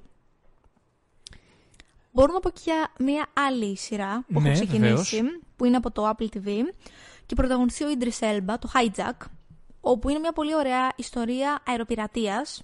Μπαίνεις σε ένα αεροπλάνο, καταλαμβάνουν το αεροπλάνο και όλη η ιστορία διαδραματίζεται μέσα στο αεροπλάνο. Είναι 5-6 επεισόδια, έχει απίστευτη ένταση και απίστευτο suspense. Είναι πάρα πολύ ωραία σειρά. Είναι κλασικό επίπεδο Apple TV που τα βλέπεις όλα από την ε, ιδιοσυγκρασία και την ψυχοσύνθεση του κάθε ήρωα και πώς αυτό παίζει ρόλο με το background του, το, την ιστορία του κτλ. Είναι πάρα πολύ ωραία και είναι και εξαιρετικός ο Idris Elba υποκριτικά παρόλο που δεν φαίνεται ότι εν τέλει θα έπαιζε τόσο ιδιαίτερο ρόλο η, η υποκριτική του σε συγκεκριμένη ταινία. Είναι όντως ε, απίστευτος.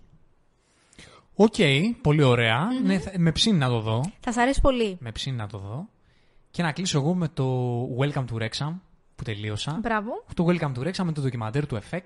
Παίζεται στο Disney, στο Disney Plus, όπου είναι το ντοκιμαντέρ όπου ο Ryan Reynolds και ο Paul ε, McElhenney αγόρασαν την ομάδα, την Ουαλική, τη Wrexham και δείχνει όλη την προσπάθεια της ομάδας να ανέβει σε επαγγελματικές κατηγορίες. Θα πω ότι αν ε, ασχολείστε με το ποδόσφαιρο και με τα σπορ, είναι must. Πρέπει να τη δείτε αυτή, αυτή τη σειρά, αυτή τη σειρά ντοκιμαντέρ, γιατί πραγματικά δείχνει πρώτα απ' όλα το πώς συνδέεται μία ομάδα με το community. Δυστυχώς στην Ελλάδα δεν το έχουμε τόσο πολύ αυτό. Αλλά να δούμε λίγο το πώς λειτουργεί στο εξωτερικό και είναι τόσο όμορφο αυτό η σύνδεση ομάδας και πόλης και το πώς η αγάπη για το ποδόσφαιρο συνδέεται με τις ζωές των ανθρώπων. Και σε δεύτερο επίπεδο βέβαια έχει και πάρα πολύ μεγάλο και ποδοσφαιρικό ενδιαφέρον το πώς δύο στάρ του Hollywood ανέλαβαν να αγοράσουν πραγματικά, να βάλουν τα λεφτά τους σε μια, ομαδική, σε μια ε, ομάδα από την Ουαλία που δεν είναι καν σε επαγγελματικές κατηγορίες και προσπάθησαν να την κάνουν elevate και να την ανεβάσουν κατηγορία και να, τη, και να την εξελίξουν. Δηλαδή και σε ποδοσφαιρικό επίπεδο έχει πολύ μεγάλο ενδιαφέρον για το πώς μπορείς να χτίσεις μια ομάδα, ξέρω εγώ, από εκεί που βρίσκεται και να την ανεβάσεις. Πολύ ωραίο ντοκιμάντερ. Πολύ ωραίο Τι ντοκιμάντερ. παραγωγή είναι; Του FX. Ε, δες. Ναι, ναι. Όπου Τέλεια. τώρα ανήκει στη Disney. Ακριβώς, Οκ. ακριβώς. Τέλεια. Αυτά. Αυτά. Και πάμε να πούμε έτσι τα νέα. Πάμε. Πάμε να πούμε τα νέα Cannonball. Ladies and gentlemen, can I please have your attention? I've just been handed an urgent and horrifying news story. And I need all of you to stop what you're doing and listen. Cannonball!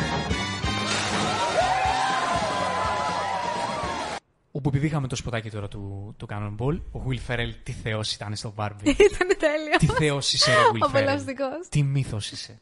Πραγματικά. Όπου ε, στα νέα που έχουμε, όλα επισκιάζονται πρώτα απ' όλα από την απεργία των ηθοποιών α, του Hollywood, όπου αυτή τη στιγμή συνδέθηκε, ενοποιήθηκε με την απεργία των ε, σεναριογράφων. Για όσους δεν γνωρίζετε το background, τα αιτήματα τα βασικά είναι το γεγονός ότι οι ηθοποιοί ζητούν να παίρνουν, να αμείβονται από τις σειρές, από τα δικαιώματα προβολής τους στις πλατφόρμες, γιατί κάποτε έπαιρναν χρήματα τα οποία ήταν πολύ σημαντικά για την επιβίωσή τους, γιατί δεν μιλάμε για ηθοποιούς stars, Ακριβώς. δεν αφορούν αυτά τα μέτρα τους οποίους τους ακριβοπληρωμένους του Hollywood, Του Hollywood, ακριβώς. παρότι όλοι συμμετέχουν και όλοι στηρίζουν στον αγώνα, αφορούν τους ηθοποιούς οι οποίοι με τα βίας βγάζουν απροστοζήν και κάποτε έπαιρναν δικαιώματα μέσω της τηλεόρασης για τις δουλειές τους και πλέον αμείβονται σχεδόν τίποτα για την προβολή στις πλατφόρμες. Και ταυτόχρονα αυτό το πράγμα που ζητούν συνολικά όλοι οι καλλιτέχνες του, του Hollywood είναι το γεγονός ότι μπαίνοντας το AI στη βιομηχανία θα πρέπει να μπουν κάποια όρια έτσι ώστε να εξασφαλιστούν ε, οι δουλειές των ανθρώπων και οι αμοιβές τους γιατί τα πλάνα του Hollywood όσον αφορά το, το πώς θα εκμεταλλευτούν το AI είναι πάρα πολύ δυστοπικά. Ε, συγκεκριμένα αναφέρονται ε, οι, οι ίδιοι, οι, οι ίδιοι- τα ίδια τα σωματεία που κάνουν την απεργία στο γεγονός ότι σχεδιάζουν να προσλαμβάνουν ηθοποιούς με μισθό ενός ε, ημερομίσθιου, να τους σκανάρουν και μετά να μπορούν, μπορούν να χρησιμοποιούν την εικόνα τους σε άπειρες παραγωγές, σαν background actors κτλ. Έτσι ώστε να μην χρειάζεται να τους πληρώνουν. Και αυτό είναι το πρώτο βήμα και δεν ξέρουμε και πού αλλού θα καταλήξει όλο αυτό. Ακριβώς. Και σε ό,τι αφορά και τους σεναριογράφους και τι δουλειέ δικέ τους, που οι σεναριογράφοι και αυτοί ζητούν καλύτερες αμοιβές, γιατί οι περισσότεροι από αυτούς δεν είναι αυτό το πράγμα που έχουμε εμείς στο μυαλό, μου, στο μυαλό μας. Είναι άνθρωποι οι οποίοι προσπαθούν να επιβιώσουν. Και επειδή από μία, ε, ένας συγκεκριμένο ποσό αμοιβής και πάνω εξασφαλίζεσαι στην ε, ε, ασφάλεια υγείας σου, με, έτσι όπως καταλήγει το πράγμα, πολλοί δεν καλύπτουν αυτό το ποσό με τις αμοιβές που τρέχουν τώρα και δεν έχουν καν ιατροφαρμακευτική περίθαλψη. Πόσο μάλλον σε χώρες όπως η Αμερική, όπου αν δεν έχεις αυτό δεν έχεις τίποτα, έτσι. Αυτό ακριβώς. Οπότε εμείς θα πούμε ότι αυτό το πράγμα που σημαίνει στο Hollywood είναι πολύ ιστορικό και σημαντικό για να μπει ένα ανάχωμα στο πώς λειτουργούν τη φάση τα studios και οι πλατφόρμες. Ακριβώς. Ε, είναι πολύ συγκινητικό να βλέπεις μεγάλους αστέρες του Hollywood να παίρνουν θέση και να υποστηρίζουν τους συναδέλφους τους με αυτόν τον τρόπο. Ε, ξέρουμε νομίζω περισσότερο από εμάς που παρακολουθούμε τη βιομηχανία Πώς ποιε- λειτουργεί. ποιοι είναι οι- οι μέθοδοι των studios και το πώς... Ε, εντάξει, αυτό είναι θέμα του καπιταλισμού γενικότερα για να μην το πιάσουμε μέχρι εκεί δηλαδή, στο- με τον τρόπο που λειτουργεί και το, με τον τρόπο που λειτουργούν οι μεγάλες βιομηχανίες. Αλλά θα πρέπει να μπαίνουν κάποια αναχώματα στο πώς είναι δυνατόν ο CEO μιας τέτοιας εταιρείας να παίρνει ετησίως εκατοντάδες εκατομμύρια ευρώ και κάποιοι άλλοι άνθρωποι εντός της βιομηχανίας να μην έχουν ιατροφαρμακευτική περίθαλψη. Ένα πάρα πολύ ενδιαφέρον ε, στατιστικό που κυκλοφορεί αυτές τις μέρες είναι το γεγονός ότι θα μπορούσε να έλυγε, να, να καλύπτονταν τα αιτήματά τους ο- των απεργών από την πρώτη μέρα με ένα ποσό γύρω στα ε, 100-200 εκατομμύρια ευρώ και μέσω της απεργίας που έχουν κάνει αυτή τη στιγμή έχει, στο- έχει στοιχήσει πολλαπλά για τα στούντιος η απεργία τους έως τώρα. Απίστευτο. Που σημαίνει ότι δεν θέλουν να τους πληρώσουν ανθρώπους γιατί απλά δεν θέλουν να δημιουργήσουν... Πλέον από άποψη. Δηλαδή ότι λένε δεν- δεν θέλω. δεν θέλουν να δημιουργήσουν το ιστορικό. Δεν θέλουν να δίνουν στους ε, εργαζόμενους ε, ένα, από ένα ποσό και πάνω γιατί δεν θέλουν να έχουν αυτή την τρύπα στα οικονομικά τους. Γιατί έτσι έχουν μάθει με αυτόν τον πολύ απλό τρόπο Ακριβώς. να λειτουργούν έτσι ώστε τα χρήματα να πηγαίνουν στους λίγους και όχι στους πολλούς. Έτσι. Και μέχρι τώρα κανείς δεν έλεγε τίποτα. Ναι, ε, αυτό θα έχει επακόλουθο να έχουμε πάρα πολλές καθυστερήσεις από εδώ και πέρα σε πάρα πολλές παραγωγές και σε βραβεία και σε φεστιβάλ και σε πάρα, πολλά, σε πάρα πολλές τέτοιες εκδηλώσεις της βιομηχανίας. Λογικό είναι. Πρεμιέρες έχουν καθυστερήσει. Πολλά πράγματα που ήταν ήδη να έχουν ξεκινήσει παραγωγές προφανώς δεν έχουν ξεκινήσει τίποτα. Ναι, ε, οπότε εμείς θα πούμε ότι θα πρέπει οι πολλοί να δικαιώνονται και θα πρέπει κάποια στιγμή σε αυτόν τον κόσμο που ζούμε να μην είναι ο δρόμος των χρημάτων απευθείας στην κορυφή και ένα ψίχουλο να πηγαίνει προς τα κάτω. Δεν είναι αυτό που λέμε ριζοσπαστικό, δεν είναι κάτι ε, πολιτικά ε, περίεργο. Αυτό που λέμε είναι το απλό το ανθρώπινο ότι πρέπει οι εργαζόμενοι να μπορούν να έχουν τα βασικά που χρειάζεται για να ζήσουν. Και σε μια τέτοια βιομηχανία με τέτοια υπερκέρδη δεν είναι δυνατόν οι, οι ανισορροπίες να είναι τόσο ακραία Ακριβώς. μεγάλες. Ακριβώς. Και σε ό,τι έχει να κάνει με το AI, προφανώς το μέλλον μπορεί να είναι πάρα πολύ δυστοπικό αν δεν μπει ένα ανάχωμα τώρα. Είναι πολύ ρηψοκίνδυνα τα πράγματα για το πώς θα το χειριστούν αυτό. Και αυτό το έχουμε δει γιατί ήδη έχουν ξεκινήσει και εισχωρούν μέσα διάφορες μέθοδοι για το πώς θα χρησιμοποιηθεί το AI. Και στο Secret Invasion το είδαμε αυτό και πήγε και χάλια. Ναι, δηλαδή, παρένθεση. Αυτό το intro του Secret Invasion, όπου είχαν τη φαϊνή ιδέα αυτοί οι άνθρωποι να βάλουν AI να το φτιάξει. Που αυτό τα λέει όλα, δηλαδή, Ναι, για, ναι, για το ναι, τι ναι, καλλιτεχνικότητα υπάρχει στο- στα Marvel Studios πλέον. Είπανε, ε, τι να φτιάξουμε, εντάξει, βάλει το AI, αφού μπορούμε πλέον. Βάλει το AI να μισκάμε. Έτσι. Και αυτό το πράγμα που, δημι- που αυτό το intro, ε, εντάξει, για μένα είναι. Απίστευτα. Εντάξει, Απίστευτα. δηλαδή. Φαίνεται ότι είναι από AI. Είδες, φαντάσου. Ναι. Οκ. Τέλος πάντων, ας προχωρήσουμε. Στα υπερηρωικά νέα, γιατί ακόμα ε, υπάρχει αυτό το πράγμα εκεί έξω και προσπαθούμε κι εμείς όσο να μπορούμε, μένουμε στο hype. Όσο, όσο μπορούμε γίνεται. να, να κρατάμε το hype μας για ό,τι έρχεται. Είχαμε το cast του Superman, Σωστά, μπράβο. το οποίο δεν, είναι το cast το δεν οποίο, το έχουμε σχολιάσει. ε, το οποίο είναι το cast το οποίο Θέλαμε. είχαμε πει στην προηγούμενη εκπομπή ότι μας μας αρέσει. Ε, Coren Sweat στο ρόλο. Πώς σου φαίνεται, Μ' αρέσει να πάρα σε ξαναρωτήσω. πολύ. Θεωρώ ότι είναι η ιδανική επιλογή. Έχει το φυσικ. Ε, από τη δουλειά του στο Hollywood τον είχα δει. Είναι πάρα πολύ καλός ηθοποιός. Θεωρώ ότι για νέο Σούπερμαν είναι μια χαρά. Ναι και εμένα μου αρέσει πραγματικά πάρα πολύ.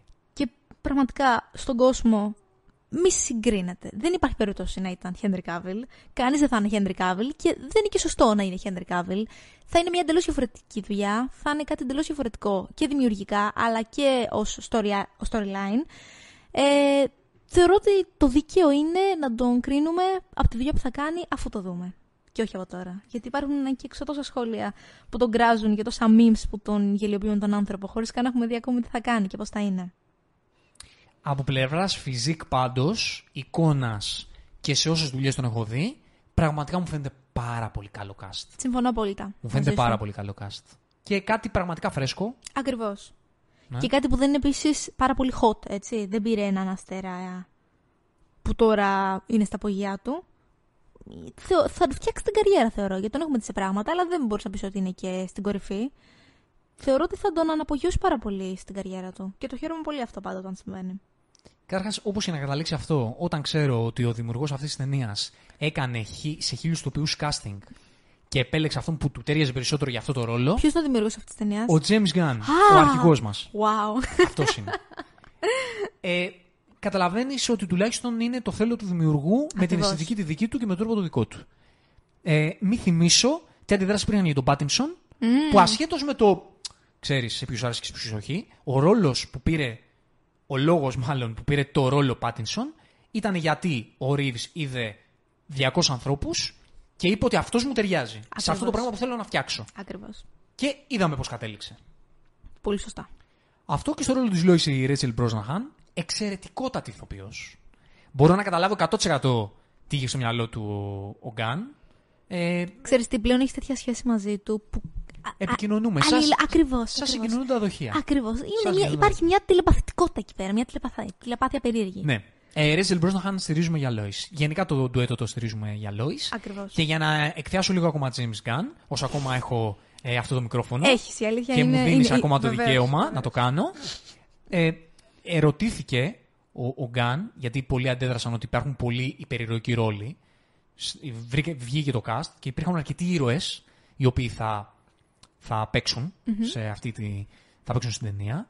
Και ρωτήθηκε ο Γκάν ότι τι φάση, ξέρω εγώ, τόσο πολλοί ήρωες σε μια ταινία Superman κτλ. Και βγήκε ο Γκάν και είπε ότι όλοι αυτοί οι ήρωες εξυπηρετούν το development του Superman. Γι' αυτό λόγο βρίσκονται σε αυτή την ταινία. Δεν ξέρω πώς θα πάει αυτό, προφανώς, θα το δούμε, αλλά Αλλά αυτός σε είναι ο πιο κάθε βασικός δήλωση του ρόλος. ανθρώπου- Αυτός είναι ο πιο σημαντικός λόγος για τον οποίο θα έπρεπε να γίνεται το οτιδήποτε σε μια ταινία. Και σεναριακά και δημιουργικά. Να εξυπηρετείται η ιστορία του πρωταγωνιστή. Ναι, οπότε καταλαβαίνεις τουλάχιστον αυτός ο άνθρωπος έχει ένα πλάνο. Σωστά. έχεις Οπότε δίκιο, δεν μπορώ έχεις εγώ δίκιο. αυτό να μην δεν το στηρίξω. Και μιλώντας ακόμα για. μένοντας λίγο στα, στα της DC, ε, στο Aquaman Ναι. το πλαίσιο Τι δεν είναι γίνεται καθόλου αισιόδοξο. εκεί. Κοίτα, βρ- βρίσκεται τώρα στον τρίτο γύρο των reshootings. Έχουν αλλάξει τα πάντα τρεις φορές αυτή την ταινία.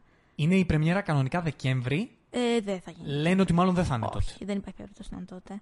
Δεν ξέρω πώς θα είναι, αν θα δει λο- επιτέλου και το λόγω φως του της strike. μέρας. Σωστά, είναι και το strike τώρα. Αλλά να σου πω κάτι, και το strike να μην ήταν, συνέχεια κόβουν πράγματα, κόβουν σκηνές, φέρνουν άλλους τοπιούς, κάνουν recastings. Δηλαδή έχουν αλλάξει όλα τόσες φορές που ήδη η ταινία είναι πάρα πολύ ε, χήμα αυτή τη στιγμή. Είναι στον αέρα όλα. Δεν μπορούμε να ξέρουμε τι θα συμβεί. Ναι, ε, στο Blue Beetle ε, ζη- τη ζήτησε η παραγωγή να κάνουν κάποια reshoots και η Warner είπε όχι. Φαντάζομαι. Ε, εκεί ούτε εκεί ξέρω τι στο καλό θα Πω, γίνει. πω, Ούτε wow. εκεί ξέρω τι στο καλό. Και Τέλει- έρχεται τώρα. Τώρα, καλοκαιράκι Ναι. είναι, ναι.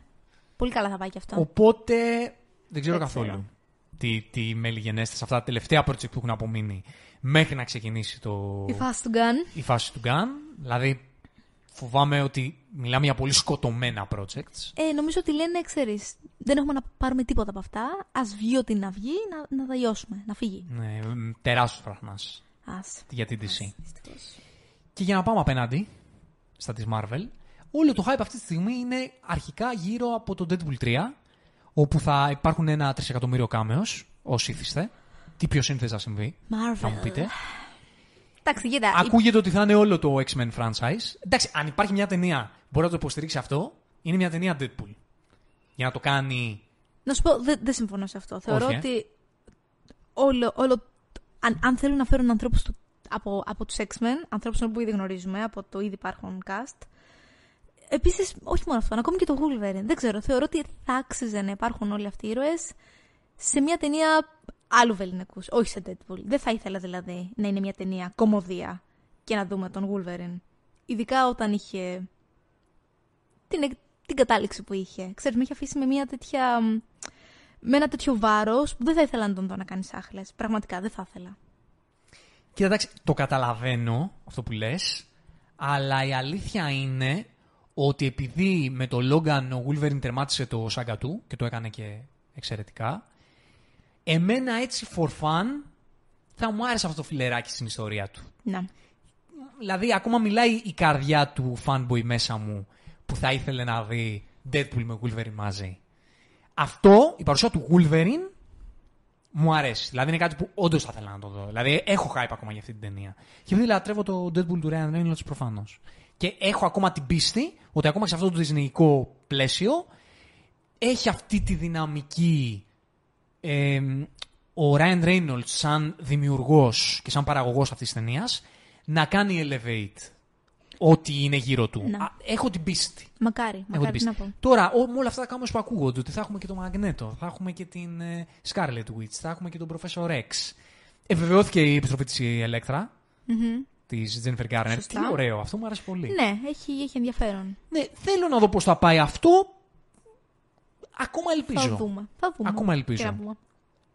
Πάντως, για να μιλήσουμε λίγο, να κλείσουμε λίγο με τα, με τα του box office, είχαμε πολύ struggle στο box office τώρα τελευταία. Παρ' όλα αυτά... Αρχικά, ξέρεις τι θέλω Ναι. να πω. Ε, λυπάμαι πραγματικά, λυπάμαι πραγματικά όμως το γεγονός ότι το Mission Impossible βγήκε μέσα στο διάστημα κοντά του Barbenheimer. Θεωρώ ότι θα έπρεπε να έχει βγει ένα μήνα πριν ή ένα μήνα μετά. Δεν του αξίζει να, να μπει σε αυτό το δίλημα, σε αυτό το τρυπάκι του θα είμαι ανάμεσα σε αυτό το, σε αυτό το ντουέτο που αυτή τη στιγμή προκαλεί το χαμό στο box office. Θα του άξιζε να βγαίνει σε μια περίοδο που δεν υπάρχει τίποτα άλλο, έτσι ώστε να πάρει την επιτυχία που του αξίζει. Ισχύει αυτό που λες. Ε, δεν θα φλοπάρει σίγουρα Όχι, το δεν Mission παίζει να Impossible, φλοπάρει.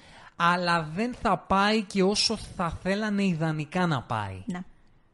Ε, θα τα βγάλει τα λεφτά του. Καλά ξεκίνησε. Ναι, καλά ξεκίνησε. Καλά ξεκίνησε. Αλλά ίσως να μην φτάσεις σε αυτά τα επίπεδα και λόγω και του Barbenheimer, ίσως να μην φτάσεις σε αυτά τα επίπεδα που θα μπορούσε να φτάσεις. Δυστυχώς έχεις δίκιο. Ναι. Ε, το The Flash έκανε τη μεγαλύτερη, μία από τις μεγαλύτερες εμπορικές αποτυχίες όλων των εποχών. Αυτό είναι απίστευτο έτσι. Κυριολεκτικά όλων των εποχών στον κινηματογράφο ever. Πω, πω. Έχω κρατήσει μια πολύ ενδιαφέρουσα λίστα. Αυτό είναι θέμα για μια άλλη εκπομπή ολόκληρη. Θα έχει πολύ ενδιαφέρον με τις μεγαλύτερες αποτυχίες της παρτίδα ιστορία του Hollywood. Έχει πολύ ενδιαφέρον. Θα την κρατήσω τη λίστα και Ναι, ίσως το κράτησε, κάνουμε κάποια εννοείται. στιγμή. Μ, Μέσα σε αυτές, αν θυμάμαι καλά, στην, στην ε, τριτοτέταρτη θέση είναι το The Flash. Πω, πω, είναι και ψηλά το άτομο. Ναι. Δυστυχώ αυτή η ταινία δεν πήγε καθόλου καλά. Ναι, ε, και δεν είναι διόλου περίεργο, θα πω εγώ, ότι μέσα σε αυτό το πλαίσιο, μία από τις περιεργικές ταινίες που πέτυχαν εισπρακτικά ήταν το Guardians of the Galaxy. Σωστά. Γιατί τουλάχιστον αυτή ήταν μια ταινία η οποία μπήκε καθαρή και βγήκε καθαρή. Ναι, έχεις Από το δίκιο. box office. Έχεις δίκιο. Ε, είχαμε και τον Νόλαν να λέει ότι γουστάρει Bond. Αυτό θα ήταν πάρα πολύ ενδιαφέρον, θα πω εγώ. Ναι. Δηλαδή, Ειδικά τώρα που πάει να κάνει αυτή την επανεκκίνηση το franchise, τι καλύτερο μπουστάρισμα από το να είναι ο Νόλαν ο πρώτος ο οποίος Και θα, ξέρεις, μου θα άρεσε- εκπροσωπήσει αυτό το... Μου άρεσε πολύ που γύρισε και είπε ότι λέει, όχι μόνο αγαπώ το, το franchise του Bond, αλλά είναι και ξεκάθαρη η έμπνευσή μου και σε, όλο μου το, σε όλη μου τη φιλμογραφία. Δηλαδή είναι πολύ όμορφο το γεγονός ότι φαίνεται ότι και ο ίδιος προσπαθεί να βάλει κομμάτια ε, από όλη αυτή την, τη συλλογή του Bond μέσα στις δικές του ταινίες. Πόσο μάλλον αν έκανε ο ίδιος μια ταινία Bond. Μμμ. Και πάμε να δούμε έτσι μερικά πολύ επιγραμματικά κάποια big τρέιλεράκια που είχαμε αυτό το διαστημα Είδες Ναπόλεον; Το είδα εννοείται. Αυτό θα είναι. Ξέρεις τι, θα είναι από τις ταινίες που ξέρεις σίγουρα αρχικά ότι θα είναι οσκαρικές. Μπορεί να μην το πάρει, αλλά θα είναι σίγουρα από αυτέ που θα, ξέρεις, θα πρωταγωνιστούν. Στο Σκαρμπάς, στις υποψηφιότητε κτλ. Ε, φαίνεται πάρα πολύ ωραίο, ρε, εσύ. Φαίνεται πάρα πολύ ωραίο. Ναι, και εμένα με είχε πάρει πάρα πολύ. Φαίνεται Είναι πολύ blockbuster παλιά σκοπής Ridley Scott και Ναι. αυτό τα λέει όλα. Αυτό τα λέει όλα, ακριβώς. Φαίνεται το έπος που υπάρχει από πίσω.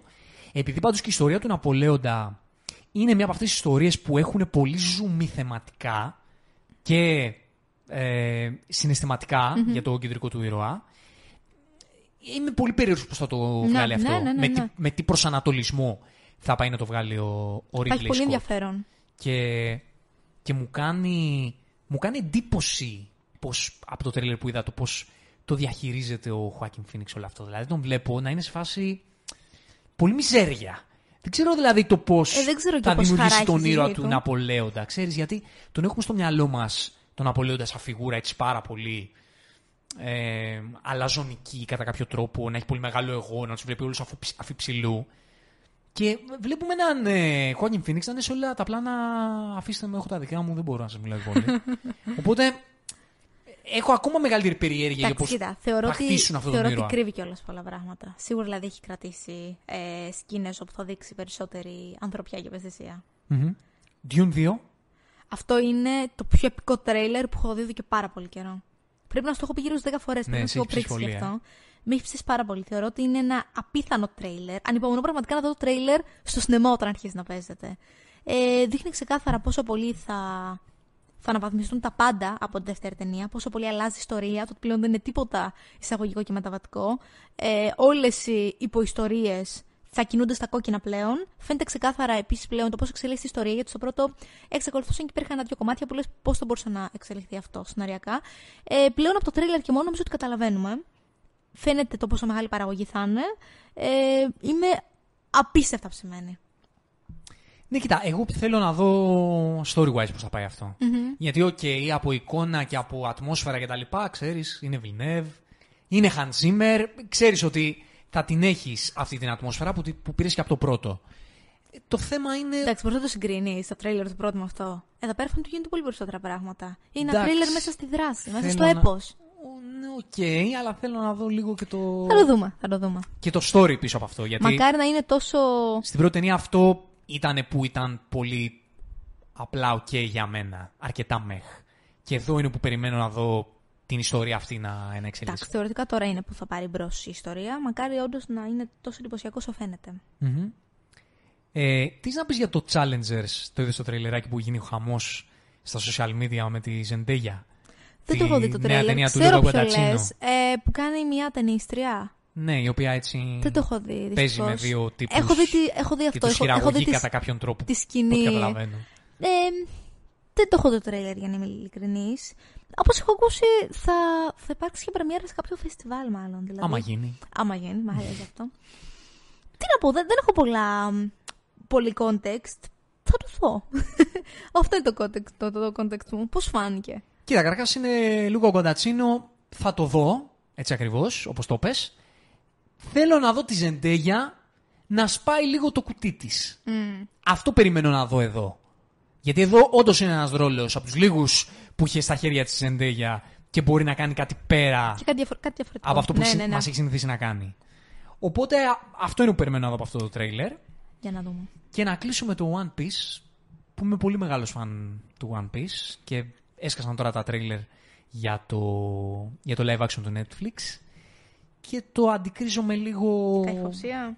Πολύ ρε γάμο το. Ενώ ξέρω ότι είναι ο Oda, ο Αχιρό Oda που είναι ο creator του, του manga και του anime, ε, είναι πολλά πράγματα που δεν μου πάνε καλά και το σημαντικότερο που δεν μου πάει καλά είναι το γεγονός ότι προσπαθούν να γίνουν αρκετά accurate στο source material και όταν μιλάμε για anime, το οποίο είναι, έχει τόσο έντονο το κομμάτι του fantasy, Και την εκφραστικότητα επίσης. Ναι. Και υποκριτικά, ας πούμε. Μπορεί να βγει πάρα πολύ ε, random, πολύ άκυρο. Αυτό με προβληματίζει πάρα πολύ. Θεωρώ δηλαδή ότι ο κατάλληλος δρόμος για να έκανες ένα, μια μεταφορά live action του One Piece θα ήταν να τα αλλάξεις αρκετά. Να, ναι, να Τύπου να καταλάβω τις κάνεις θα πεις. τι έκανε ο Νόλαν με το, με το Dark Knight Να, στην ιστορία του Batman. να, ναι, ναι, να ναι, ναι. πήγαινες να κάνεις αυτό το πιο grounded πράγμα. Κατάλαβα. Grounded που λέει ο λόγος.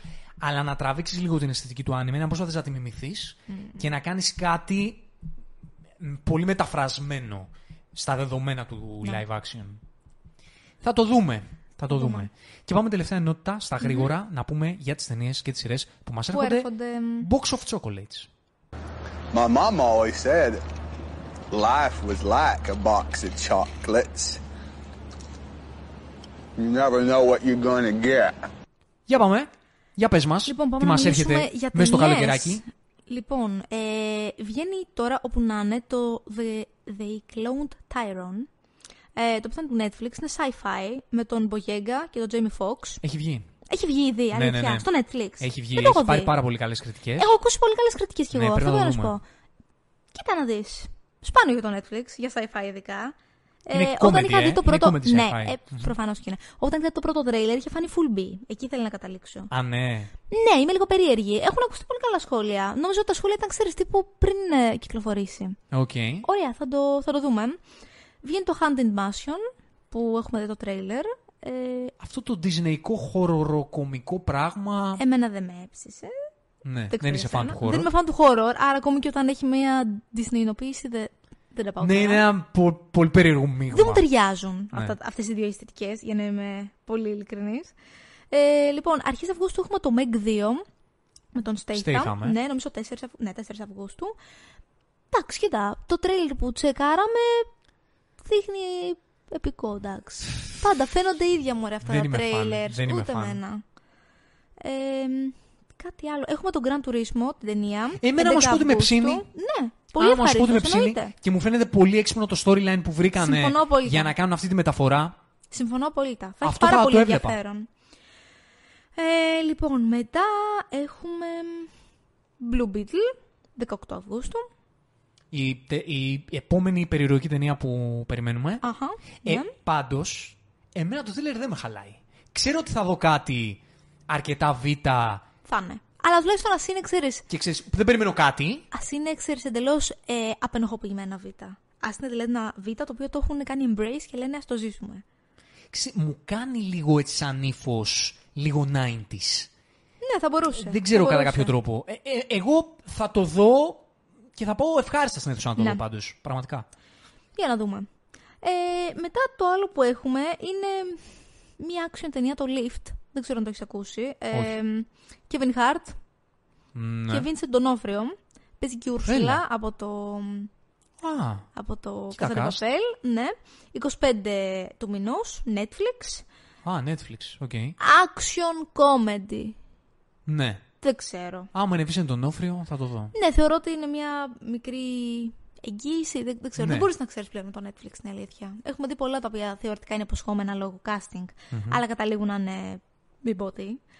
Αυτά από ταινίες. Δεν προβλέπετε κάτι άλλο ε, πάρα πολύ big στο επόμενο 1,5 Ε, μήνα. τώρα πάμε διακοπές, δηλαδή είναι η ώρα για διακοπές. Ναι, ναι. Η αλήθεια είναι αυτή. Ο, τώρα, όσον αφορά τις σειρές, έχουμε 27 του μηνός το δεύτερο μέρος του Witcher, το Part 2.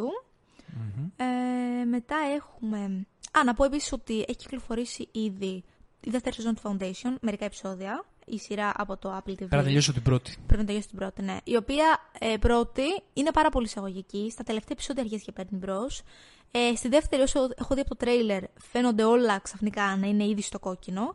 Φαίνεται πάρα πολύ εντυπωσιακή, πολύ μεγαλύτερο το budget της παραγωγής. Ε, εγώ θα το συνεχίσω σίγουρα. Θεωρώ ότι είναι μια πάρα πολύ αξιόλογη παραγωγή. Εξαιρετικές ερμηνείες, μια πάρα πολύ ενδιαφέρουσα ιστορία. Και το Apple TV ποτέ δεν απογοητεύει, πραγματικά. Το πιστεύω αυτό ακράδαντα.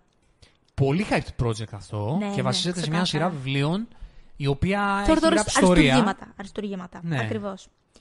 Ε, λοιπόν, μετά έχουμε Good Omens, η Ε, δεύτερη αυτό σεζόν. πρέπει να δω. Αυτό δείτε 28 Good Omens. Ιουλίου επιβάλλεται. Δείτε Good Omens στην πρώτη σεζόν και δείτε μετά και τη δεύτερη. Από τις πιο ευφιέστατες ε, και διαφορετικές και απολαυστικές σειρές. Από τις σειρές τα τελευταία χρόνια που έχω περάσει, μέσα στις τρει-τέσσερι καλύτερα από. Ναι. Ξεκάθαρα. Μεγάλη Τρει-τέσσερι αλήθεια πιο αυτό. φαν σειρές που έχω δει τα τελευταία Θυμάμαι την χρόνια. είχα δει μέσα στην καραντίνα την πρώτη σεζόν, αφού μου το είχες πει, δεύτερη καραντίνα. Ήταν ό,τι πιο απολαυστικό. Ναι, Δεν, φανταστική δεν ήθελε να σειρά. σταματάς τα επεισόδια, δηλαδή είναι πραγματικά binge worthy. Ναι, υπέροχο. Λοιπόν, μετά έχουμε 28 Ιουλίου τη δεύτερη σεζόν του Hills, όπου ξέρω ότι εσύ εκτιμήσεις Ναι. πολύ. Δεν έχω τελειώσει την πρώτη σεζόν. Είναι μια σειρά που έχει να κάνει με wrestling. Ε, δεν έχω τελειώσει την πρώτη σεζόν. Θα το κάνω όμως μου άρεσε. Αν είστε λίγο fans του wrestling, d- pro wrestling, WWE κτλ., δείτε το. Δείτε το, δείτε το. Και μου βγάζει έτσι λίγο zero αισθητική. Το βγάζει. Πάει να περάσει μια, ξέρεις, λίγο ε, αμερικανική σαπουνοπερίλα, αλλά... Μου θυμίζει One Tree Hill, ρε, εσύ. Wonder Hill, αλήθεια. Ναι, ναι, ναι. Σου βγάζει τόσο, α, τόσο αγνή, έτσι. Ναι, ναι, ναι, ναι. μου βγάζει Καλό τόσο, αυτό, μπράβο. τόσο αγνό, αγνό πράγμα. Ωραίο το Wonder Hill. Πολύ, πολύ νοσταλγικό. Λοιπόν, μετά έχουμε 1η Αυγούστου την 12η, αν τα λέω καλά, ναι, 12η σεζόν του American Horror Story. Εγώ, Έχει- να, ναι, είμαι ειλικρινής, δεν έχει ήξερα καν πιστούς fans. ότι έβγαινε ακόμη. Είχα την αίσθηση ότι είχε σταματήσει. Ε, από ό,τι φαίνεται συνεχίζεται. Και μετά έχουμε ε, 8 Αυγούστου το Only Murders in the Building, την τρίτη σεζόν, όπου παίζει και η Meryl Streep. Μμμ. Ε, μετά έχουμε το. ίσως το πιο. Ε, π- νομίζω όλοι γι' αυτό υπομονούμε. Αζόκα. Ε, ναι. Γιατί άλλο. 23 Ε, ναι. Αυγούστου. Δεν έχω εγώ να πω κάτι γι' αυτό. Ανυπομονώ γι' αυτό από όταν ανακοινώθηκε αυτό το project. Πρέπει να βάλουμε μπρος και οι δύο στα, στα animated για να γνωρίσουμε λίγο περισσότερο Φοβάμαι δεν προλαβαίνω. Το lore. Για να καλύψω το Ξέρεις κλονικό τι, που μου είχε ε, απομείνει. έχουν κυκλοφορήσει μερικά άρθρα που σου λέει ε, σε ποια ακριβώς κομμάτια θα βασιστεί και τι ακριβώς πρέπει να δεις, αν θέλεις. Ε, δεν θα το κάνω αυτό. Δεν θα το κάνω. Ε, από το να μην έχεις καθόλου context, εγώ αυτό θα κάνω. Οκ. Ε, μετά έχουμε. Αυτά έχουμε μετά. Α, έχουμε επίσης και 10 Σεπτεμβρίου, θα το πω επειδή δεν θα το ξαναπούμε, θα το ξεχάσουμε σίγουροι. Ε, μία από τις σειρές του Walking Dead όπου θα βγει, το Daryl Dixon, όπου θα είναι μάλλον κάποιος Ναι, η σειρά του αφορά τον Daryl. συγκεκριμένο. Όσοι ήρωα. είστε Walking Dead άκηδες, θα το δείτε. Έτσι. Αυτά. Αυτά. Και μετά τέλη Σεπτεμβρίου έχουμε το. Ε, Έχουμε δρόμο μέχρι τότε. θα το πω γιατί είναι ξέρεις, από τα αγαπημένα μας Ρίχτε. project. Είναι η spin-off σειρά του Boys. Ε, Όπου Gen έρχεται. V. Gen V. Ναι, ναι, ναι, ναι. Ανυπομονούμε και γι' Εννοείται. αυτό. Εννοείται. Αυτά. Αυτά. Δροσιστείτε όσο μπορείτε. Αν μας ακούτε και είστε εν μέσω του καύσωνα. Πραγματάκια υπάρχουν να δείτε άπειρα. Και προς τα πίσω, άμα κοιτάξετε δηλαδή, Βέβαια. ακόμα πιο άπειρα. Βέβαια. Να μην χάσετε ευκαιρία να πάτε στις αίθουσες τώρα που έχει και air condition και το χρειάζεστε. Ε, και όταν λίγο δροσίσει, να πάτε και στα φερινά σας. Έτσι, Δεν έτσι. υπάρχει καλύτερη εμπειρία από αυτή του κινηματογράφου, θα πω εγώ. Πολύ Τα λέμε στο σωστά. επόμενο ερωτικό ταξίδι. From zero to hero. Just like that.